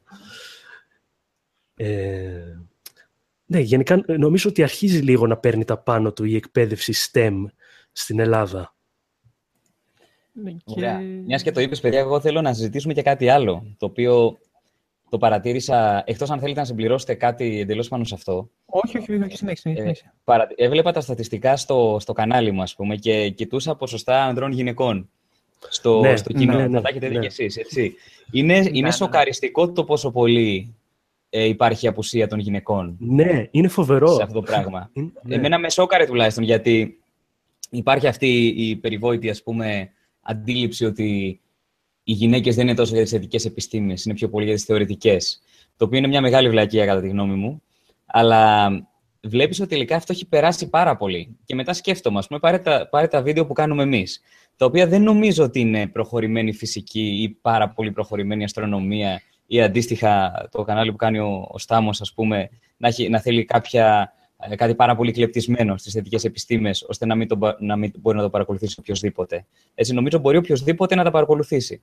Ε, γιατί οι γυναίκες δεν παρακολουθούν τέτοια κανάλια; Ε, αν το δεις αντικειμενικά, δεν υπάρχει κανένας λόγος Πραγματικά. κανένας. να μην τα Δεν είναι θέμα. παρακολουθούν. Δεν είναι θέμα προσωπικού ενδιαφέροντος.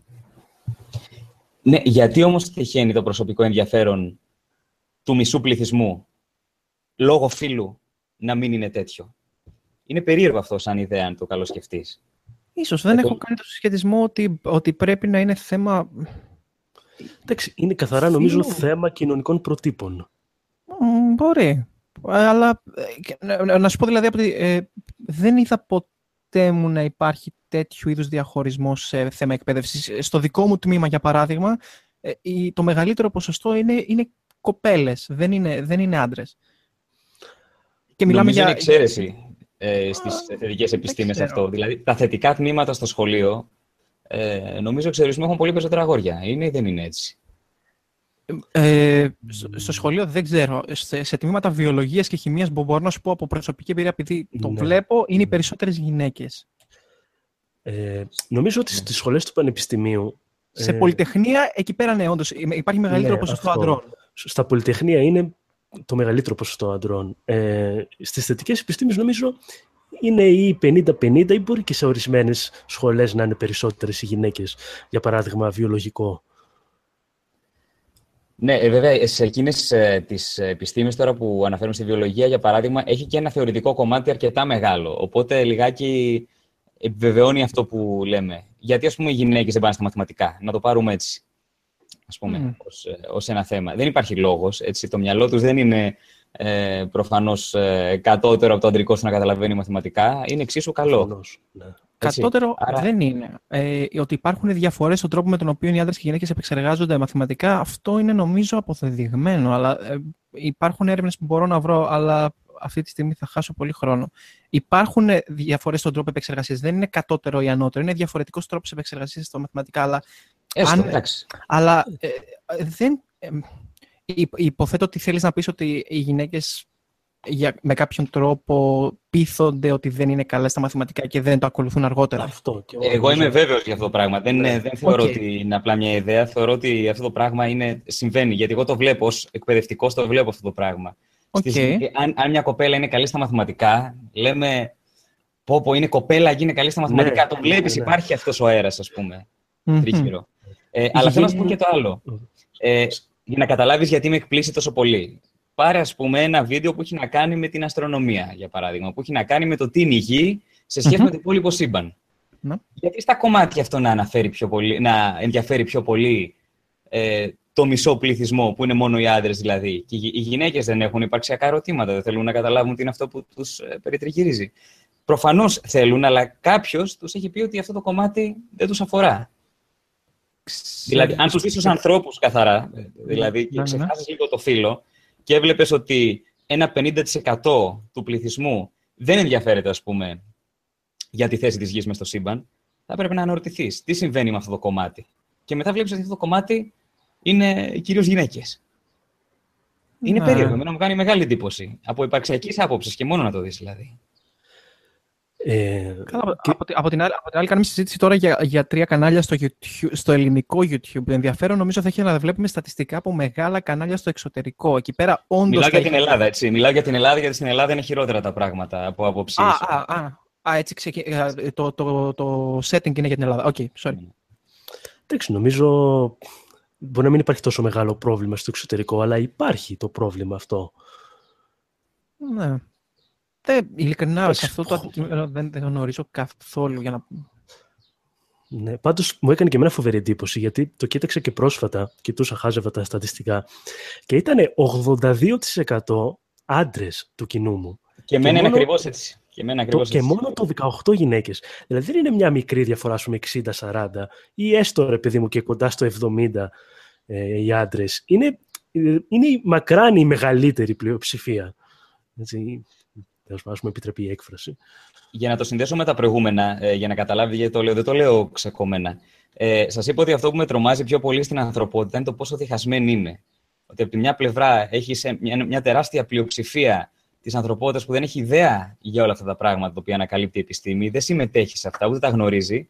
Και έχεις απ' την άλλη ένα πολύ μικρό ποσοστό, το οποίο, όπως είπα, προσγειώνεται σε κομίτες, ας πούμε, έχει δει ποια είναι η δομή του ατόμου με λεπτομέρεια κτλ. Ε, εγώ πιστεύω ότι πρέπει να πάμε όλοι μαζί σε αυτό το πράγμα. Σκοπός δηλαδή θα πρέπει να είναι να γίνουμε ένας ενιαίος πολιτισμός, ο οποίος θα συμμετέχει στην εξέλιξη του ανθρώπινου είδους, στην επιστημονική εξέλιξη του ανθρώπινου είδους. Δηλαδή, για να καταλάβετε τι εννοώ, καμιά φορά κάνω έτσι ένα, ε, ένα πείραμα πούμε, με το μυαλό και λέω το εξής. Πες ότι η ανθρωπότητα τώρα έπαβε να υπάρχει. Γινόταν κάτι, μια τεράστια καταστροφή, ας πούμε, μια έκρηξη σουπερνόβα σε κάποιο κοντινό άστρο, ακτίνες γάμα παντού, η ζωή καταστρέφεται. Εντελώς πάνω στον πλανήτη. Και μετά από χιλιετίες ή εκατομμύρια χρόνια, έρχεται ένας άλλος πολιτισμός σε αυτόν τον πλανήτη και ανακαλύπτει ότι υπήρχε κάποτε εδώ πέρα ένας πολιτισμός, ο ανθρώπινος, και αρχίζει και μελετάει και προσπαθεί να καταλάβει τι ήταν αυτός ο πολιτισμός. Τι θα λέγανε για μας τελικά; Θα λέγανε αυτή ήταν, η... ήταν ένα θηλαστικό, ξέρω εγώ, λίγο βίαιο, το οποίο σκοτωνόταν μεταξύ του. Ε, για παράδειγμα, έτσι. Ή θα λέγανε ότι είχαν φτάσει στη διαστημική εποχή, είχαν εξελίξει την επιστήμη τους, είχαν φτάσει στα πέρατα του ηλιακού συστήματος κτλ. Ε, και τα δύο ανθρωπότητα είναι, αλλά τελικά τι είμαστε από όλα αυτά; εύχομαι ειλικρινά, άμα συμβεί ποτέ κάτι τέτοιο, να μην επιβιώσει το YouTube. Γιατί αν μπουν εκεί μέσα και δουν τι γινόταν, ειλικρινά θα βομβαρδίσουν και τα υπολείμματα. Σωστό. Αλλά είναι, ξέρετε, ε, ακούω, προφανώς είμαι, είμαι αρκετά μικρός για να θυμάμαι εκείνη την εποχή, ακούω πόσο πολύ, το, το γυρίζω λίγο πίσω σε αυτό που έλεγες πιο πριν για το, για το θέμα της έμπνευσης κτλ. Ε, πόσο πολύ ενώνει τους ανθρώπους, ενώνει τους ανθρώπους μεγάλες, ε, μεγάλες κινήσεις. Για παράδειγμα, πόσο ένωσε τους, ε, τους ανθρώπους η, η πρώτη αποστολή στο, στο φεγγάρι, ας πούμε. Μπράβο, ναι. Ε, πράγματα τα οποία σε ενώνουν ως είδος, έτσι, ε, που, που, περνά, που περνάνε σύνορα. Ε, ίσως, κάτι, ίσως κάτι τέτοιο να ήταν χρήσιμο και τώρα. Ειδικά με, το, με την κατάσταση που επικρατεί σε παγκόσμιο σκηνικό. Και... Περισσότερο παρά ποτέ. Ναι. Είναι, είναι, είναι ενδιαφέρον το πώς μπορούν τέτοια εγχειρήματα να, να ενώσουν ανθρώπους από διαφορετικά background και, και πολιτισμούς. Ε, Δεν σας ανησυχεί το γεγονός ότι αυτή τη στιγμή έχουμε πάρα πολύ εύκολα τη δυνατότητα να διαλύσουμε τα πάντα στον πλανήτη ε, και ταυτόχρονα δεν έχουμε φτάσει στην οριμότητα που χρειάζεται να έχουμε ως ανθρωπότητα; Νομίζω ότι το γεγον... οποιονδήποτε λογικό άνθρωπο θα πρέπει να τον ανησυχεί αυτό το πράγμα.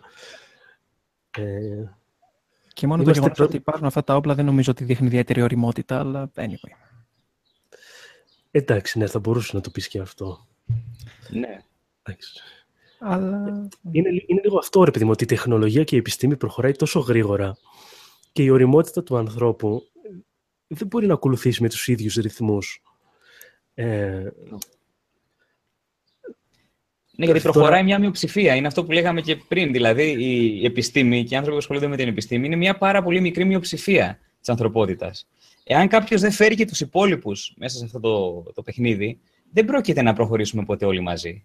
Πιστεύεις πραγματικά ότι το πρόβλημα, το, το πρόβλημα είναι επιστημονικός αλφαβητισμός ή και η αναβάθμιση των κοινωνικών δομών. Γιατί μόνο το γεγονός ότι κάποιος θα αντιληφθεί πώς ναι. λειτουργεί, πώς, πώς λειτουργεί η αστροφυσική η χημεία, δεν νομίζω ότι θα τους βοηθήσει να αντιληφθούν πώς πρέπει να χρησιμοποιηθούν τα εργαλεία αυτών των τομέων. Όχι, ναι, όχι. Αλλά παρόλα αυτά, ε, γενικά η γνώση της επιστήμης αναπτύσσει και την κριτική σκέψη. Και η κριτική σκέψη είναι απαραίτητη για την οριμότητά μας ως ε, πολιτισμός. Εγώ ε, πιστεύω νομίζω... πάρα πολύ Συγγνώμη, Στέφανε. Θες, ναι, να το ολοκληρώσω. Επειδή ναι, ναι, γυρίσαμε πάλι πίσω, νομίζω ότι ο επιστημονικός αλφαβητισμός είναι πάρα πολύ σημαντικός στην εποχή μας και όσο περνάνε τα χρόνια θα γίνεται όλο και περισσότερο σημαντικός. Ε, γιατί είμαστε ίσως από τις πρώτες ή μπορεί και η πρώτη γενιά που θα δει ε, τεράστιες αλλαγές στην καθημερινότητά της ε, μέσω του αυτοματισμού, μέσω της τεχνητής νοημοσύνης, ε, μέσω σε, στις, ε, των εξελίξεων στην ιατρική, όπως για παράδειγμα το CRISPR. Ναι, ναι, ναι. Πράγματα που δεν έχουμε, δεν έχουμε ξαναδεί ποτέ. Πρέπει να έχουμε ναι, την οριμότητα να τις αντιμετωπίσουμε όπως πρέπει. Συμφωνώ και πάνω σε αυτό που είπες, ε, Στάμο. Εγώ πιστεύω πραγματικά, ας πούμε, για παράδειγμα, ότι η γνώση αστρονομίας έχει ηθικοπλαστικό χαρακτήρα. Αυτό το λέγει και ο Καρλ Σέιγκαν και συμφωνώ ναι, πάρα ναι, πολύ. Ναι, ναι, δηλαδή, όταν δεις ε, αυτό που έλεγα προηγουμένως, να δεις τη γη από ψηλά ε, και καταλάβεις ότι τελικά είναι μία σκόνη που γυρίζει γύρω από μία άλλη λίγο πιο φωτεινή σκόνη που λέγεται ήλιος, ας πούμε, και ότι όλα αυτά είναι σε, μία, σε ένα, σε ένα ατέλειο, ατέλειωτο ωκεανό σκοταδιού, ας πούμε, ένα τεράστιο πράγμα που δεν μπορούμε να το φανταστούμε. Ε, νομίζω κάθε είδους ε, μυσαλλοδοξία, εθνικισμός και τέτοιου είδους αντιλήψεις ε, καταραίουν. Δηλαδή, μου φαίνεται πάρα πολύ δύσκολο να τα δεις όλα αυτά από ψηλά και να πεις μετά ότι αυτός είναι κατώτερος από μένα γιατί έχει άλλο χρώμα δέρματος, ας πούμε. Ε, θεωρητικά συμφωνώ μαζί σου, αλλά δεν είμαι τόσο αισιόδοξος για την ανθρώπινη ικανότητα να αντιλαμβάνεται κάτι τέτοιο. Είμαι λίγο πιο πεσημιστής ειλικρινά πιστεύω ότι δεν θα, άτομα τα οποία όντως έχουν τέτοια προβλήματα δεν θα τους βελτίωνε μια βόλτα στον ISS. Θα ήθελα πάρα πολύ να το πιστέψω ειλικρινά, αλλά... Όχι, εγώ, πιστεύω, εγώ συμφωνώ με τον Παύλο. Πιστεύω ότι όντως θα τους βελτίωνε. Και νομίζω ότι αυτό το κομμάτι, το απόσπασμα του Σέιγκαν, ε, που μιλάει για εκείνη την φωτογραφία που είχε τραβήξει το Voyager. Το Voyager δεν ήταν ναι. Ναι, ναι, ναι, από πολύ μακριά όταν έβγαινε από το ηλιακό σύστημα. Δηλαδή, εκείνο το απόσπασμα είναι τόσο τόσο ωραίο, δηλαδή σε αγγίζει πραγματικά, ρε παιδί. Το λατρεύω, το λατρεύω.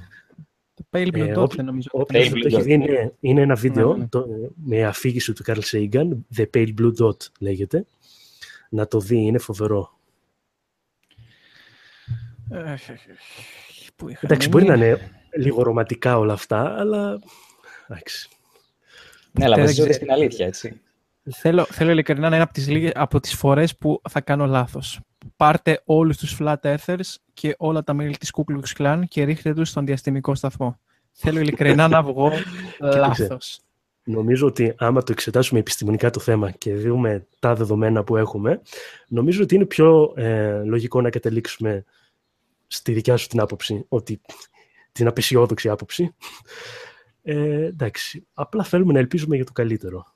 Περισσότερο, ναι. Κοιτάξτε, περισσότερο θέλω να το βλέπω ρεαλιστικά και να δω τι τρόποι υπάρχουν για να παρακάμψω την ηλικιότητα η οποία έρχεται με το είδος μας. Αλλά σίγουρα, σίγουρα είμαι από τα άτομα τα οποία θα ήθελα να έχουν ε, άδικος προς αυτό. Επειδή ανέφερε στους flat earthers, για πείτε ρε παιδιά. Έφτασε η στιγμή, ναι. Αυτό είναι δικό σας παιχνίδι. Εγώ παιδιά είμαι σε άλλο τομέα, συγγνώμη, δεν θα πάρω καν θέση. Ε, Εγώ νομίζω είναι, είναι ένα τρολάρισμα το οποίο απλά πήρε viral διαστάσεις. Ε, Αυτό, ναι, ναι. Είναι... Εξέφυγε, ας πούμε, από τα όρια του τρολαρίσματος και δεν μπορεί τώρα η ομάδα αυτή τη στιγμή έχει 11.000 μέλη. Δηλαδή δεν υπάρχει ναι. καμία περίπτωση, παιδιά, τώρα, ε, όσο ας πούμε, απεσιόδοξοι και να είμαστε, δεν υπάρχει καμία περίπτωση 11.000 άτομα στην Ελλάδα να πιστεύουν ότι η γη είναι επίπεδη. Ε, εντάξει. Είναι, εσύ ξέρεις ότι δεν είναι. Μπορείς να αποδείξεις ότι δεν είναι.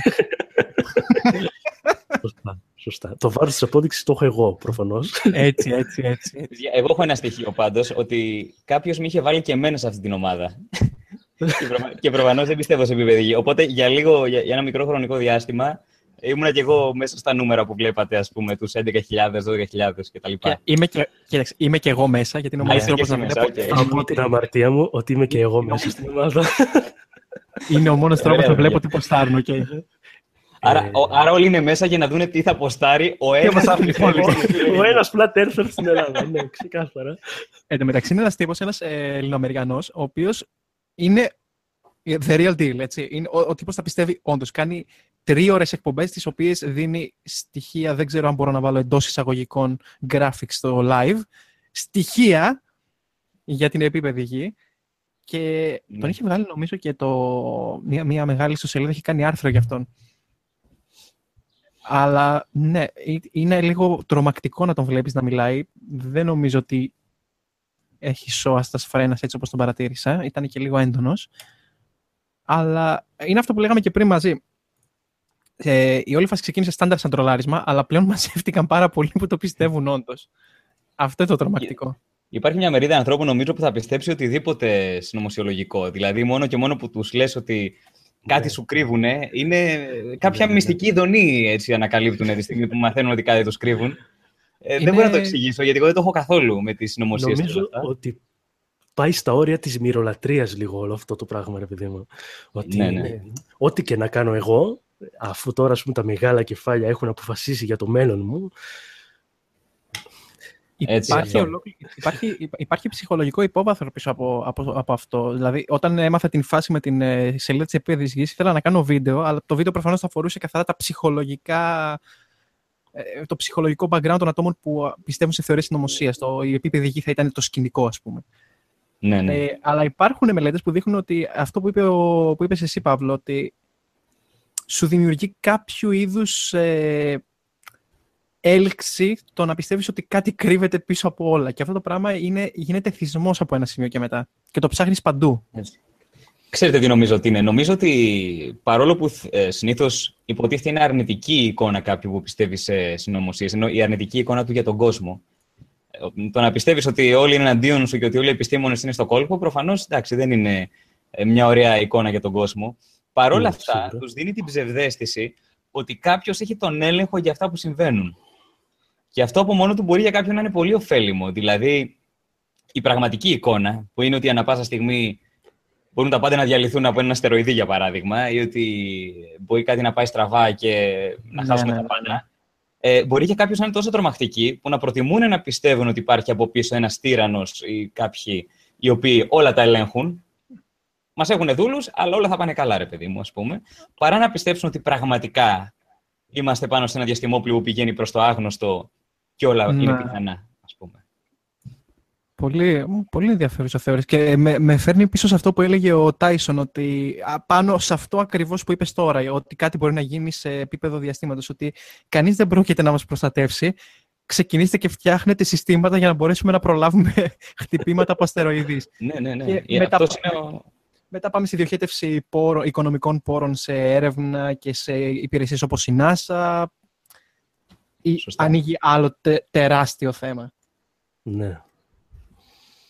Και αυτό είναι και, το, και, και αυτό είναι και ένα, ένα παράθυρο στην ερώτηση που είχαν κάνει για, για, την, ε, για την κατάσταση των θετικών επιστημών στην Ελλάδα. Για μένα είναι απαράδεκτη ακριβώς επειδή δεν διοχετεύονται επαρκείς πόροι στην έρευνα. Μία χώρα η οποία δεν έχει καλή επένδυση πάνω σε ερευνητικό κομμάτι δεν πρόκειται να πάει καλά στο μέλλον. Αυτό είναι, νομίζω, βασική αρχή. Συμφωνώ απόλυτα. Συμφωνώ απόλυτα. Βλέπω τώρα τον πατέρα κλειωμένη εδώ πέρα. Λέει, οι Εβραιοσκόλικες δημιούργησαν το θεσμό των Πανελληνίων. Ωραιότατα. Πάτερ. Θα ήθελα πολύ να είχαμε τον αληθινό, παρόλο που εντάξει και, και, και ο ψεύτικος μια χαρά την κάνει τη δουλειά του. και, και ημιτασιόν το παίζει σωστά το ρολόι. Όχι, είναι πολύ πιστικός. Ε, βέβαια, οι ευρωσκόλικες, τι είναι κάτι που μου διαφεύγει. Ευρωσκόλικες, δεν ξέρω, είναι, είναι σκουλίκια που ευδοκιμούν στο Ισραήλ, δεν ξέρω τι είναι. Υπάρχει λοιπόν. και ο Μουρούτης στο chat, λέει. Όχι, Θεέ μου, ναι, Δόκτωρ το... Μουρούτης. Το έψαξα, δεν, δεν, δεν, δεν είναι. Αυτός ημιτασιών είναι. Μήπως είμαστε κι εμείς ημιτασιών, ρε παιδιά, φαντάζεσαι. Δεν ξέρω, έτσι το βλέπω. Γενικά, λέει, υπάρχουν βιβλία τα οποία να έχουν να κάνουν με αστρονομία, αστροφυσική, τα οποία να είναι απλά και κατανοητά σε μαθητές ή και ανθρώπους οι οποίοι δεν έχουν πολλές γνώσεις στο αντικείμενο.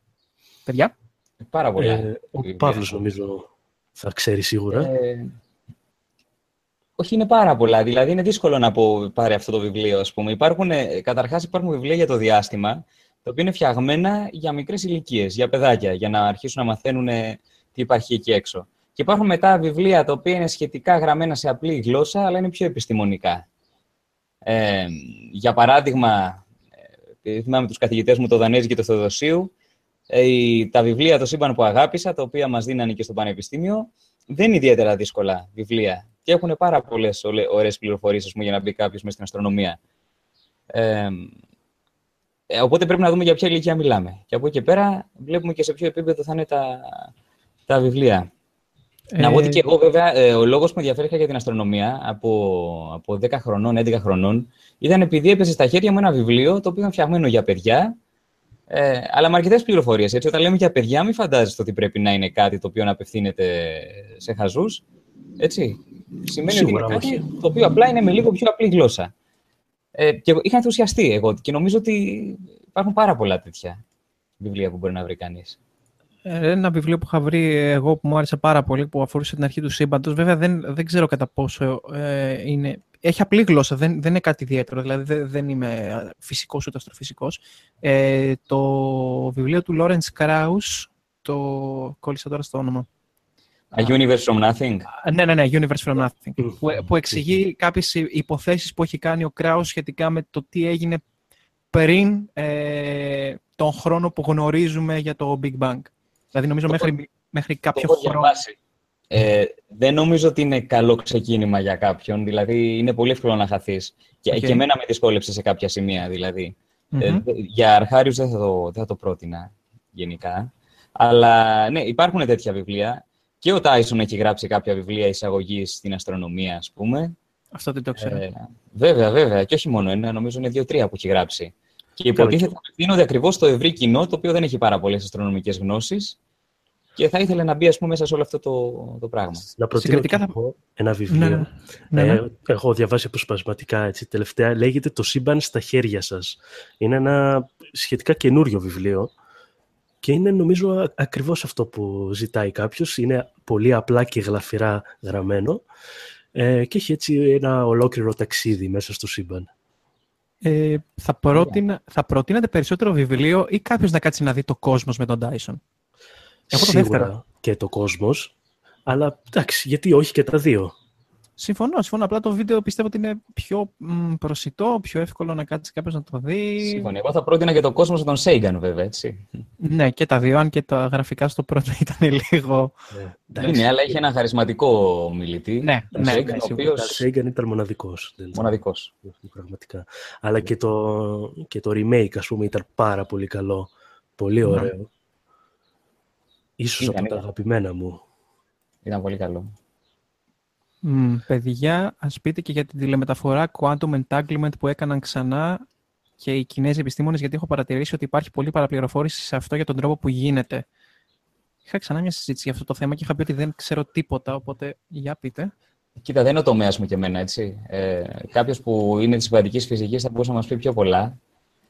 Δεν έχω να πω κάτι παραπάνω εγώ από αυτά που ξέρουμε. δεν παρακολουθώ κι εγώ τα τελευταία νέα. Ε, κοιτάξτε, και σίγουρα δεν είμαι ειδικός για να μιλήσω.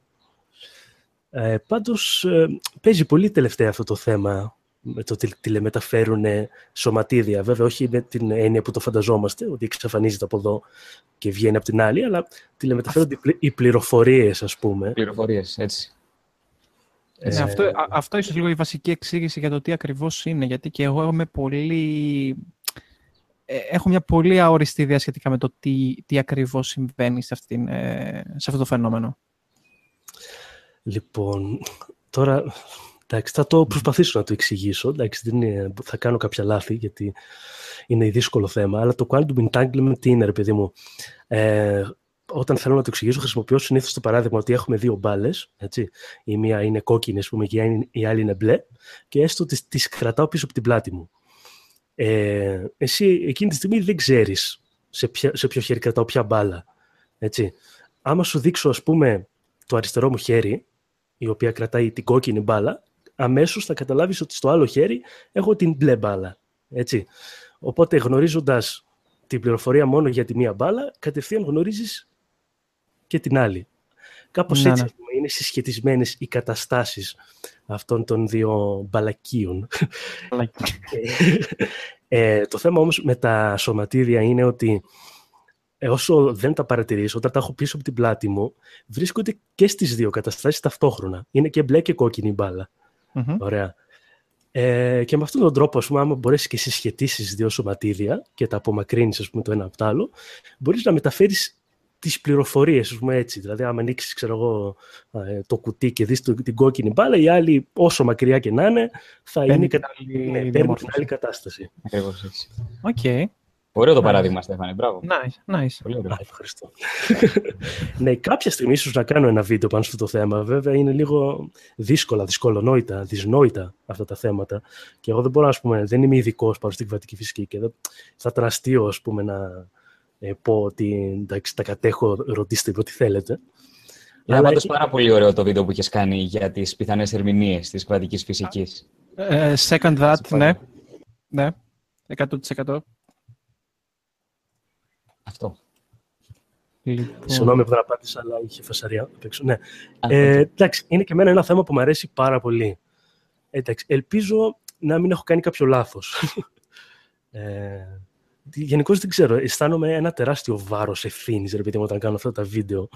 Γιατί εντάξει, δεν είναι ότι λέω ας πούμε, την άποψή μου για κάτι και κάποιος μπορεί να διαφωνήσει ή όχι. Είναι ότι υποτίθεται, ξέρεις, προσπαθείς να εξηγήσεις κάτι το οποίο είναι ευρέως στην επιστημονική κοινότητα τουλάχιστον γνωστό. Οπότε θα ήθελα να πιστεύω ότι δεν λέω κοτσάνες. Καλά, κανείς μας δεν νομίζω ε, ότι διεκδικεί το αλάθητο και από την αρχή το λέμε ξανά και ξανά. Εγώ τουλάχιστον το έχω πει ούκο λίγες φορές ότι να ξέρετε λάθη θα γίνουν. Και αν μη τι άλλο, θέλω να μου τα επισημάνετε στα σχόλια. Σίγουρα, ναι. Όταν βλέπετε ότι κάνω κάποιο λάθος. Αυτό είναι το μόνο φυσιολογικό να γίνεται.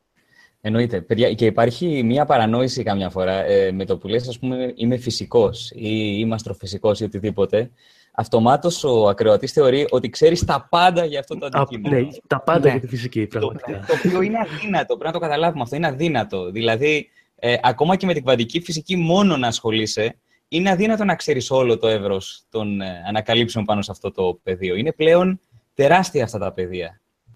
Πώς το λέγει ο Φάιμαν, ε, ε, όποιος, ισχυρίζεται ότι ξέρει κβαντική φυσική δεν ξέρει κβαντική φυσική. Ακριβώς. Αυτό το quote μου έχει, μου, έχει μείνει. Αλλά ναι, ναι. ναι. Είναι, αυτό, με αυτό μπορούμε να πάμε στο άλλο, ότι οι, οι θετικές επιστήμες είναι αχανείς. Δεν ισχύει αυτό το παλιό μοντέλο ότι κάποιος παλιά ήξερε μαθηματικά, ήξερε φυσική. Το μοντέλο του Homo Universalis δεν υφίσταται πλέον. Συγγνώμη μπορείς να περάσεις όλη σου τη ζωή εξειδικευόμενος σε μια υποκατηγορία μιας υποκατηγορίας μιας υποκατηγορίας. Δηλαδή, ξέρω άτομα τα οποία περνάνε 18 χρόνια σε ένα εργαστήριο εξετάζοντας το ενεργό κέντρο ενός μιας κατηγορίας ενζήμων. Ένα ναι. κομμάτι από ένα ένζυμο, 18 χρόνια. Δεν γίνεται αλλιώς, παιδιά. Δεν γίνεται αλλιώς. Ξέρω ότι πολλοί είναι κατά της εξειδίκευσης, ας πούμε, και λένε ότι ναι. η εξειδίκευση μας μας πάβει να μας κάνει ανθρώπους, δεν ξέρω τι. Αλλά πρακτικά δεν γίνεται αλλιώς. Δηλαδή, είναι, η γνώση έχει φτάσει σε τέτοια επίπεδα που είναι αδύνατο ένας άνθρωπος να τα ξέρει όλα για ένα κλάδο. Είναι πρακτικά αδύνατο αυτό. Αυτό ακριβώς. Όσο περισσότερα μαθαίνουμε, τόσο πιο αχανή, αχανή είναι αυτά τα οποία δεν ξέρουμε, τόσο αυξάνονται αναλογικά. Ακριβώς. Οπότε... Ε, εγώ νομίζω ότι έχει ένα πλεονέκτημα πάντως αυτό, το ότι γίνει τόσο όλο και μεγαλύτερη εξειδίκευση.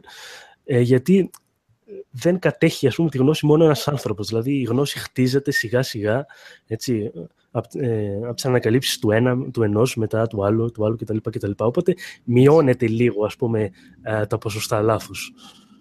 Και όχι μόνο αυτό. Και πλέον είναι και το ενδιαφέρον ότι αρχίζουν και δημιουργούνται διεπιστημονικές ομάδες. Κάτι που δεν, δεν υπήρχαν τα τελευταία χρόνια. Πλέον αρχίζουμε και αντιλαμβανόμαστε ότι η επιστήμη είναι αναγκαστικά κάτι με το οποίο πρέπει να συνεργαστείς και με άλλα πεδία. Φυσική με χημεία, βιολογία. Ναι, ναι, ναι. Παίζουν πάρα πολύ δηλαδή διεπιστημονικά ερευνητικά κέντρα που είναι πάρα πολύ θετικό. Μα ρε παιδιά, κανονικά οι θετικές επιστήμες είναι ένα πράγμα. Εγώ με αυτή τη άποψη πάρα πολύ έντονα. Δηλαδή, ναι. τέλειος θετικό επιστήμονας θα ήξερε χημεία, φυσική, βιολογία, μαθηματικά κτλ. Θα τα ήξερε όλα. Αλλά απλά δεν είναι πρακτικά δυνατό να το κάνουμε αυτό το πράγμα. Αλλά ε, το ότι τα έχουμε διαχωρίσει αυτά μεταξύ τους είναι καθαρά ανθρώπινη επινόηση. Δηλαδή, δεν έχει λόγο να διαχωρίσει τη φυσική από τη χημεία. Πάλι τους νόμους με τους οποίους λειτουργεί ο κόσμος προσπαθείς ε, να δεις. Αυτό ακριβώς. Ναι, ναι. ναι, δεν υπάρχει κάποια δηλαδή ξεκάθαρη, ξεκάθαρος χωρισμός στη φύση ότι να σου λέει αυτό είναι χημεία, το άλλο είναι φυσική. Έτσι. Ακριβώς.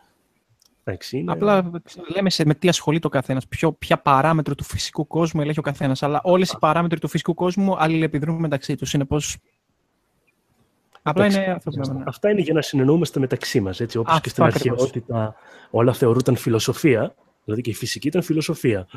Βέβαια. Βέβαια. Ε, μπορεί να αλλάζουν οι λέξεις, αλλά ξέρεις, το, η ουσία ας πούμε, παραμένει η ίδια. Κάποιος έγραψε στο chat CRISPR. OK. Okay. CRISPR. Λοιπόν, CRISPR.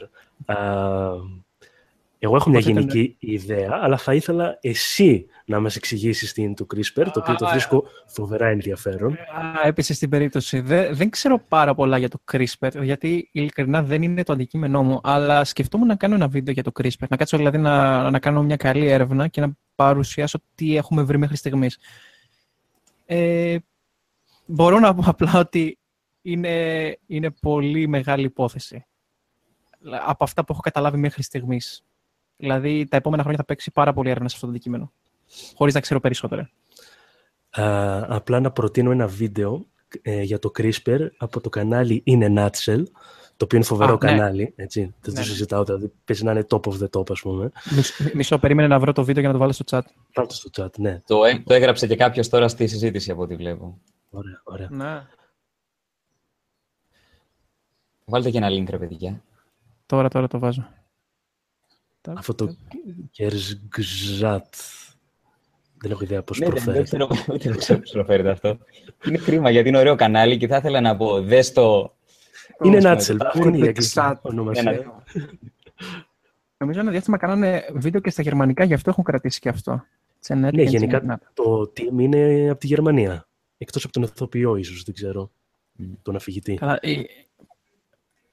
Παιδιά, εδώ βλέπω ένα ωραίο ερώτημα που βάζει εδώ ένας, ο, ο Ιάσονας. Λέει, τα μαθηματικά εφευρίσκονται ή ανακαλύπτονται; Wow. ωραία ερώτηση. Πολύ ωραία ερώτηση και δύσκολη, γι' αυτό είναι ωραία. Γενικώς, ε, με τα μαθηματικά υπάρχει ένα debate άμα θεωρείται επιστήμη ή όχι. Ναι, και εγώ ήμουν λίγο βιαστικός σε βίντεο μου και το ανέφερα σαν θετική επιστήμη και κάποιος μου το επεσήμανε. Για πες. Ναι. Ε, δεν γνωρίζω βασικά και ήθελα να ρωτήσω εσάς αν ξέρετε κάτι παραπάνω. Δηλαδή, ποια είναι τα επιχείρηματα της μίας και της άλλης πλευράς; Η, το επιχείρημα που μου έφερε το συγκεκριμένο άτομο ήταν ότι τα μαθηματικά δεν έχουν κάποιο είδους επαναληψιμότητα σε πειραματικό πλαίσιο, το οποίο δεν το κατάλαβα ακριβώς πώς το εννοούσε. Ίσως ότι πρόκειται για κάτι θεωρητικό το οποίο δεν μπορούμε να ελέγξουμε σε πραγματικό πλαίσιο, αλλά μπορούμε. Ξέρω εγώ. Ναι. Δεν ξέρω. Δεν ξέρω. Δεν... Ε, πάντως, ε, θετικές επιστήμες χωρίς μαθηματικά δεν υπάρχουν, έτσι. Όχι, οι μετρήσεις έχουν, έχουν όλα σαν βάση τα μαθηματικά, αλλά τα μαθηματικά τα ίδια, με τα μαθηματικά τα ίδια τι γίνεται. Αυτό το ερώτημα, λοιπόν, εγώ όπως το καταλαβαίνω το ερώτημα, νομίζω αυτό εννοούσε, ε, είναι ότι τα μαθηματικά είναι κάποια εγγενής ιδιότητα του σύμπαντος. Είναι απλά το καλύτερο εργαλείο ναι. που έχουμε βρει εμείς, δικό μας εργαλείο, για να εξηγήσουμε το σύμπαν. Να. Εγώ νομίζω ότι είναι περισσότερο προς, το, προς τη δεύτερη άποψη, ότι ας πούμε, τα μαθηματικά είναι η γλώσσα που χρησιμοποιούμε ε, για να εξηγήσουμε το σύμπαν. ότι δεν είναι μια ιδιότητα, ας πούμε, του σύμπαντος. Ναι. Αλλά είναι η καλύτερη γλώσσα που υπάρχει για να εξηγήσει το σύμπαν. Σίγουρα. Ναι, αλλά, ναι, αλλά δεν είχαμε τα μαθηματικά, ξέρω εγώ, θα μπορούσαμε να μετρήσουμε ποσότητες, να μετρήσουμε μήκη. Είναι... Ναι, Γι' αυτό απεχθάνομαι τη φιλοσοφία. Οκ. Το είπα. Ορίστε. Το είπα. Το παραδέχομαι. Το έβγαλε από μέσα του και ησύχασε. Το έβγαλα από μέσα μου και ησύχασα. Ε, Και εγώ πάντως τείνω προς το ότι είναι ένα εργαλείο. Ε, αλλά είναι το καλύτερο εργαλείο. Δηλαδή, είναι μια γλώσσα που είναι πολύ κοντά, ας πούμε, στην, στη γλώσσα που θα μπορούσε να είναι γραμμένο το σύμπαν, ας πούμε. Κάπως έτσι το βλέπω. Μμ. την Τι- οποία ε, πολλοί μαθηματικοί μας κατηγορούν, τουλάχιστον εμάς τους φυσικούς, ότι τις αλλάζουμε τα φώτα κανονικά, έτσι, όταν τη χρησιμοποιούμε για την επιστήμη Μαθηματικά. μας. Ναι. Αυτό θα μου ακούσει και για Ναι, αλλά πάρα, σκέψτε το αλλά- εξής, ότι τα μαθηματικά, χωρίς τη φυσική και τις υπόλοιπες θετικές επιστήμες, θα ήταν απλά μία σπαζοκεφαλιά, ας πούμε, ένα quiz Σωστό. που δεν δεν θα έχει και πολύ νόημα. Ε, έτσι νομίζω ότι είναι ένα πολύ καλό πάντερμα. Δηλαδή, τα μαθηματικά δίνουν στη φυσική κύρος, την κάνουν επιστήμη, αλλά και η φυσική δίνει στα μαθηματικά σκοπό. Γιατί αλλιώς τι θα τα χρειαζόμουν τα μαθηματικά, ας πούμε, για να περνάς ε, την ώρα σου στην παραλία; Λύνεις σου ντόκου. Προφανώς. ναι, ναι, όχι, αυτό. Προφανώς τα μαθηματικά τα, τα εφήβραμε, εν πάση περιπτώσει, επειδή μας χρειάστηκαν σε κάτι. Έτσι. Οι, οι αρχαίοι Έλληνες οι μαθηματικοί ήταν κυρίως γεωμέτρες σε πολύ μεγάλο βαθμό. Δηλαδή εφάρμοζαν τα μαθηματικά. Σωστό, σωστό, σωστό. Έτσι. Οπότε αναγκαστικά έχουν ε, πρακτική εφαρμογή λόγω των υπόλοιπων επιστημών που, τις χρειά... που τα χρειάστηκαν για να. Ναι, οκ. Έτσι, ναι. Είναι, εγώ τα βλέπω σαν ε, αλληλένδετα. Δεν μπορώ να το δω το ένα χωρίς το άλλο. Μμ, μάλιστα. Τι γνώμη λέει έχετε για την κατάργηση των Πανελληνίων; Bye bye, ξεκουμπάει, ξέρω εγώ. Ποτέ δεν μου άρεσαν οι Πανελληνίες. Ποτέ. Ξέρω, Ε, παιδιά, τώρα αυτό είναι. Αυτό είναι ένα μεγάλο θέμα, δύσκολο θέμα. Μμ. Ε, Γενικώς δεν νομίζω ότι θα καταργηθούν εντελώς πανελλήνιες. Μπορεί να αλλάξουν η υπόσταση, αλλά δεν νομίζω ότι θα καταργηθούν ποτέ. Ε, Εγώ Τουλάχιστον πιστεύω... θα αλλάξουμε τη μορφή που είναι τώρα. Κάτι. Ναι, εγώ, εγώ τι- είμαι της άποψης, ρε παιδί μου, ότι δεν θα έπρεπε να συνδέονται με το σχολείο οι Πανελλήνιες. Ότι θα έπρεπε να ε, τελειώνεις στο σχολείο, να παίρνεις το απολυτήριο και οι Πανελλήνιες να είναι κάτι εντελώς ξεχωριστό για να μπεις στην τριτοβάθμια εκπαίδευση. Μμμ, Δεν ξέρω. Ε, υπάρχει ένας εκπαιδευτικός, ο Σερ Κεν, ε, και, Κεν Ρόμπινσον, δεν ξέρω αν τον έχετε υπόψη σας. Δεν τον γνωρίζω. Όχι. Ε, ο οποίος ασχολείται καθαρά με το θέμα της εκπαίδευσης και το πώς ε, μπο- διαφορετικά εκπαιδευτικά συστήματα τα οποία μπορεί να είναι πιο αποδοτικά ώστε να κάνουν τα παιδιά να ενδιαφερθούν με το εκάστοτε θέμα. Και έχει, έχει εκφράσει πολύ ενδιαφέρουσες απόψεις ότι ο τρόπος με τον οποίο εισάγουμε τα, ε, τα, τα παιδιά στη τριτοβάθμια εκπαίδευση δεν τα βοηθάει ώστε να, ώστε να ενδιαφερθούν πραγματικά για τις θετικές επιστήμες, γιατί το βλέπουν σαν κάτι καθαρά μηχανιστικό. Ναι, ναι, ισχύει αυτό. Ε, Έχει πάρα πολύ ωραίες ομιλίες. Αν το ψάξετε, θα, θα, καλύτερα να το ακούσετε από αυτόν, γιατί δεν θα τα μεταφέρω καλά εγώ. Αλλά έχω καταλήξει και εγώ ότι ο τρόπος με τον οποίο γίνεται η εισαγωγή περισσότερο βλάπτει το παιδί παρά το βοηθάει. Συμφωνούμε. Συμφωνούμε. Μμμ. Βλέπω μια άλλη ερώτηση, η οποία, εντάξει, εγώ έχω γνώμη, αλλά θα ήθελα και τη δική σας. Ναι. Ποια είναι η γνώμη σας πάνω στο ότι ίσως είμαστε σε ένα simulation. Οκ. Και το, Αυτό το είναι- αναλύει λιγάκι, αλλά Είναι μια legit θεωρία, έτσι δεν είναι; είναι, είναι legit θεωρία. Είναι βέβαια υπόθεση και είναι, προς το παρόν είναι τουλάχιστον μη καταρρίψιμη, οπότε δεν ξέρω αν μπορούμε να την πούμε εντελώς επιστημονική θεωρία. Αλλά Ναι, όχι- έχει όχι βάση. θεωρία με την επιστημονική έννοια, με την καθομιλουμένη, ας πούμε. Ναι, Ναι. υπόθεση, ας πούμε, επιστημονικά. Υπόθεση, υπόθεση. Ναι, η οποία βαρούς επιστήμονες, ας πούμε, έτσι. Δεν είναι κάτι που κυκλοφορεί στο ίντερνετ hoax, ας πούμε. Απλά επειδή περισσότεροι το έχουν στο μυαλό τους σαν Matrix, θέλετε να εξηγήσετε ακριβώς τι σημαίνει αυτό; Ναι, Στέφανε, σαν, θες το εσύ Matrix, ή να σαν το το- Matrix την ταινία το έχουν στο μυαλό τους και δεν νομίζω ότι είναι αυτό Δεν ακριβώς. γνωρίζω, οπότε. η αλήθεια είναι ε, πολλές λεπτομέρειες, οπότε άμα εσύ Εγώ νο- γνωρίζεις να μας διαφωτίσεις. Έχω τη γενική εικόνα. Νομίζω η γενική λογική είναι η εξής: Ότι κάποια στιγμή, άμα συνεχίσουμε να εξελισσόμαστε όπως εξελισσόμαστε, θα μπορέσουμε να φτιάξουμε artificial intelligence, τεχνητή νοημοσύνη. Ωραία. Έτσι, αυτό νομίζω είναι ένα, ε, κάτι το οποίο το περιμένουμε. Μπορεί να γίνει σε 50 χρόνια, μπορεί να γίνει σε 100 χρόνια. Αναπόφευκτο. Ναι, Ναι. κάποια στιγμή θα καταφέρουμε να φτιάξουμε μια τόσο πολύπλοκη μηχανή, τουλάχιστον που θα μιμείται ότι έχει συνείδηση. Δεν ξέρουμε αν θα έχει συνείδηση, αλλά θα μιμείται, θα μοιάζει ότι έχει συνείδηση. Ε, Μμμ. Ε, μια τέτοια μηχανή θα μπορούσαν να τρέξουν, λέει, ε, προγράμματα τα οποία ε, θα εμπερίχαν τεχνητή νοημοσύνη και θα μπορούσαν να είναι προγράμματα simulations, προσωμιώσεις μορφών ζωής. Πώς είναι δηλαδή, για παράδειγμα, ένα παιχνίδι τύπου Sims, ας πούμε, στον υπολογιστή σου, Ναι, ναι. τα οποία προφανώς εντάξει, δεν έχουν πραγματική τεχνητή νοημοσύνη, έτσι, ακολουθούν κάποιους πολύ γενικούς αλγορίθμους. Ε, σκέψου λοιπόν ένα παιχνίδι Sims, που όμως το κάθε Sim, το κάθε ανθρωπάκι που είναι μέσα στο πρόγραμμα, να είχε δυνατότητα να έχει ε, τεχνητή νοημοσύνη, ας πούμε, και να αλληλεπιδρά με το περιβάλλον με ένα τέτοιο τρόπο. Ε, και να νομίζει ότι υπάρχει. Έτσι, αυτό είναι το, εκεί είναι το, το κλειδί.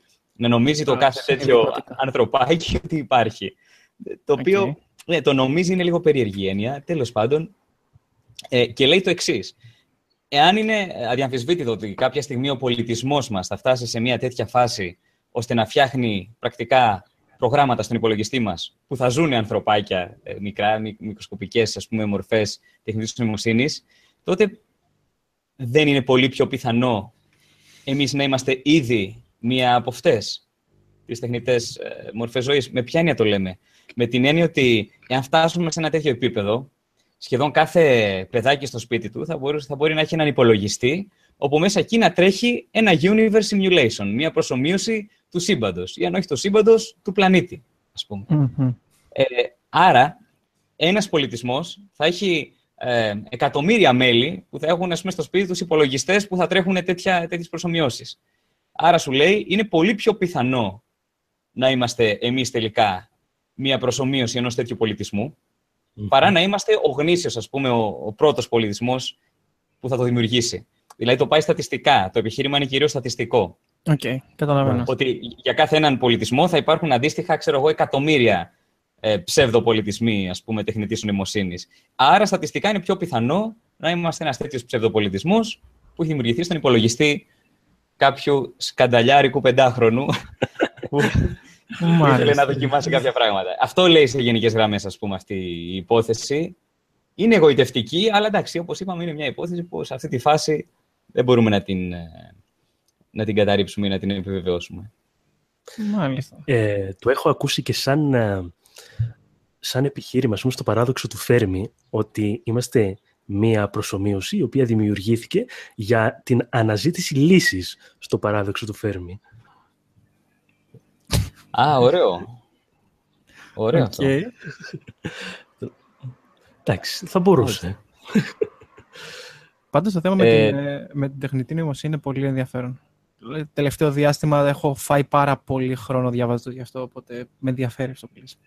Έχω, Το έχω ξέρω. ακούσει και τη φράση ancestor, ε, ancestor simulation, το οποίο σημαίνει προσομοίωση των προγόνων. Ε, αν έχω καταλάβει καλά, αυτό σημαίνει ότι η, η πολύ μακρινή α, απόγονη μας, ας πούμε πες, η ανθρωπότητα του 2500, έχει φτιάξει προσωμείωση για να δει πώς ζούσαν οι άνθρωποι, ας πούμε, το Ναι. 2017. Ναι. Εμείς είμαστε αυτοί οι χαρούμενοι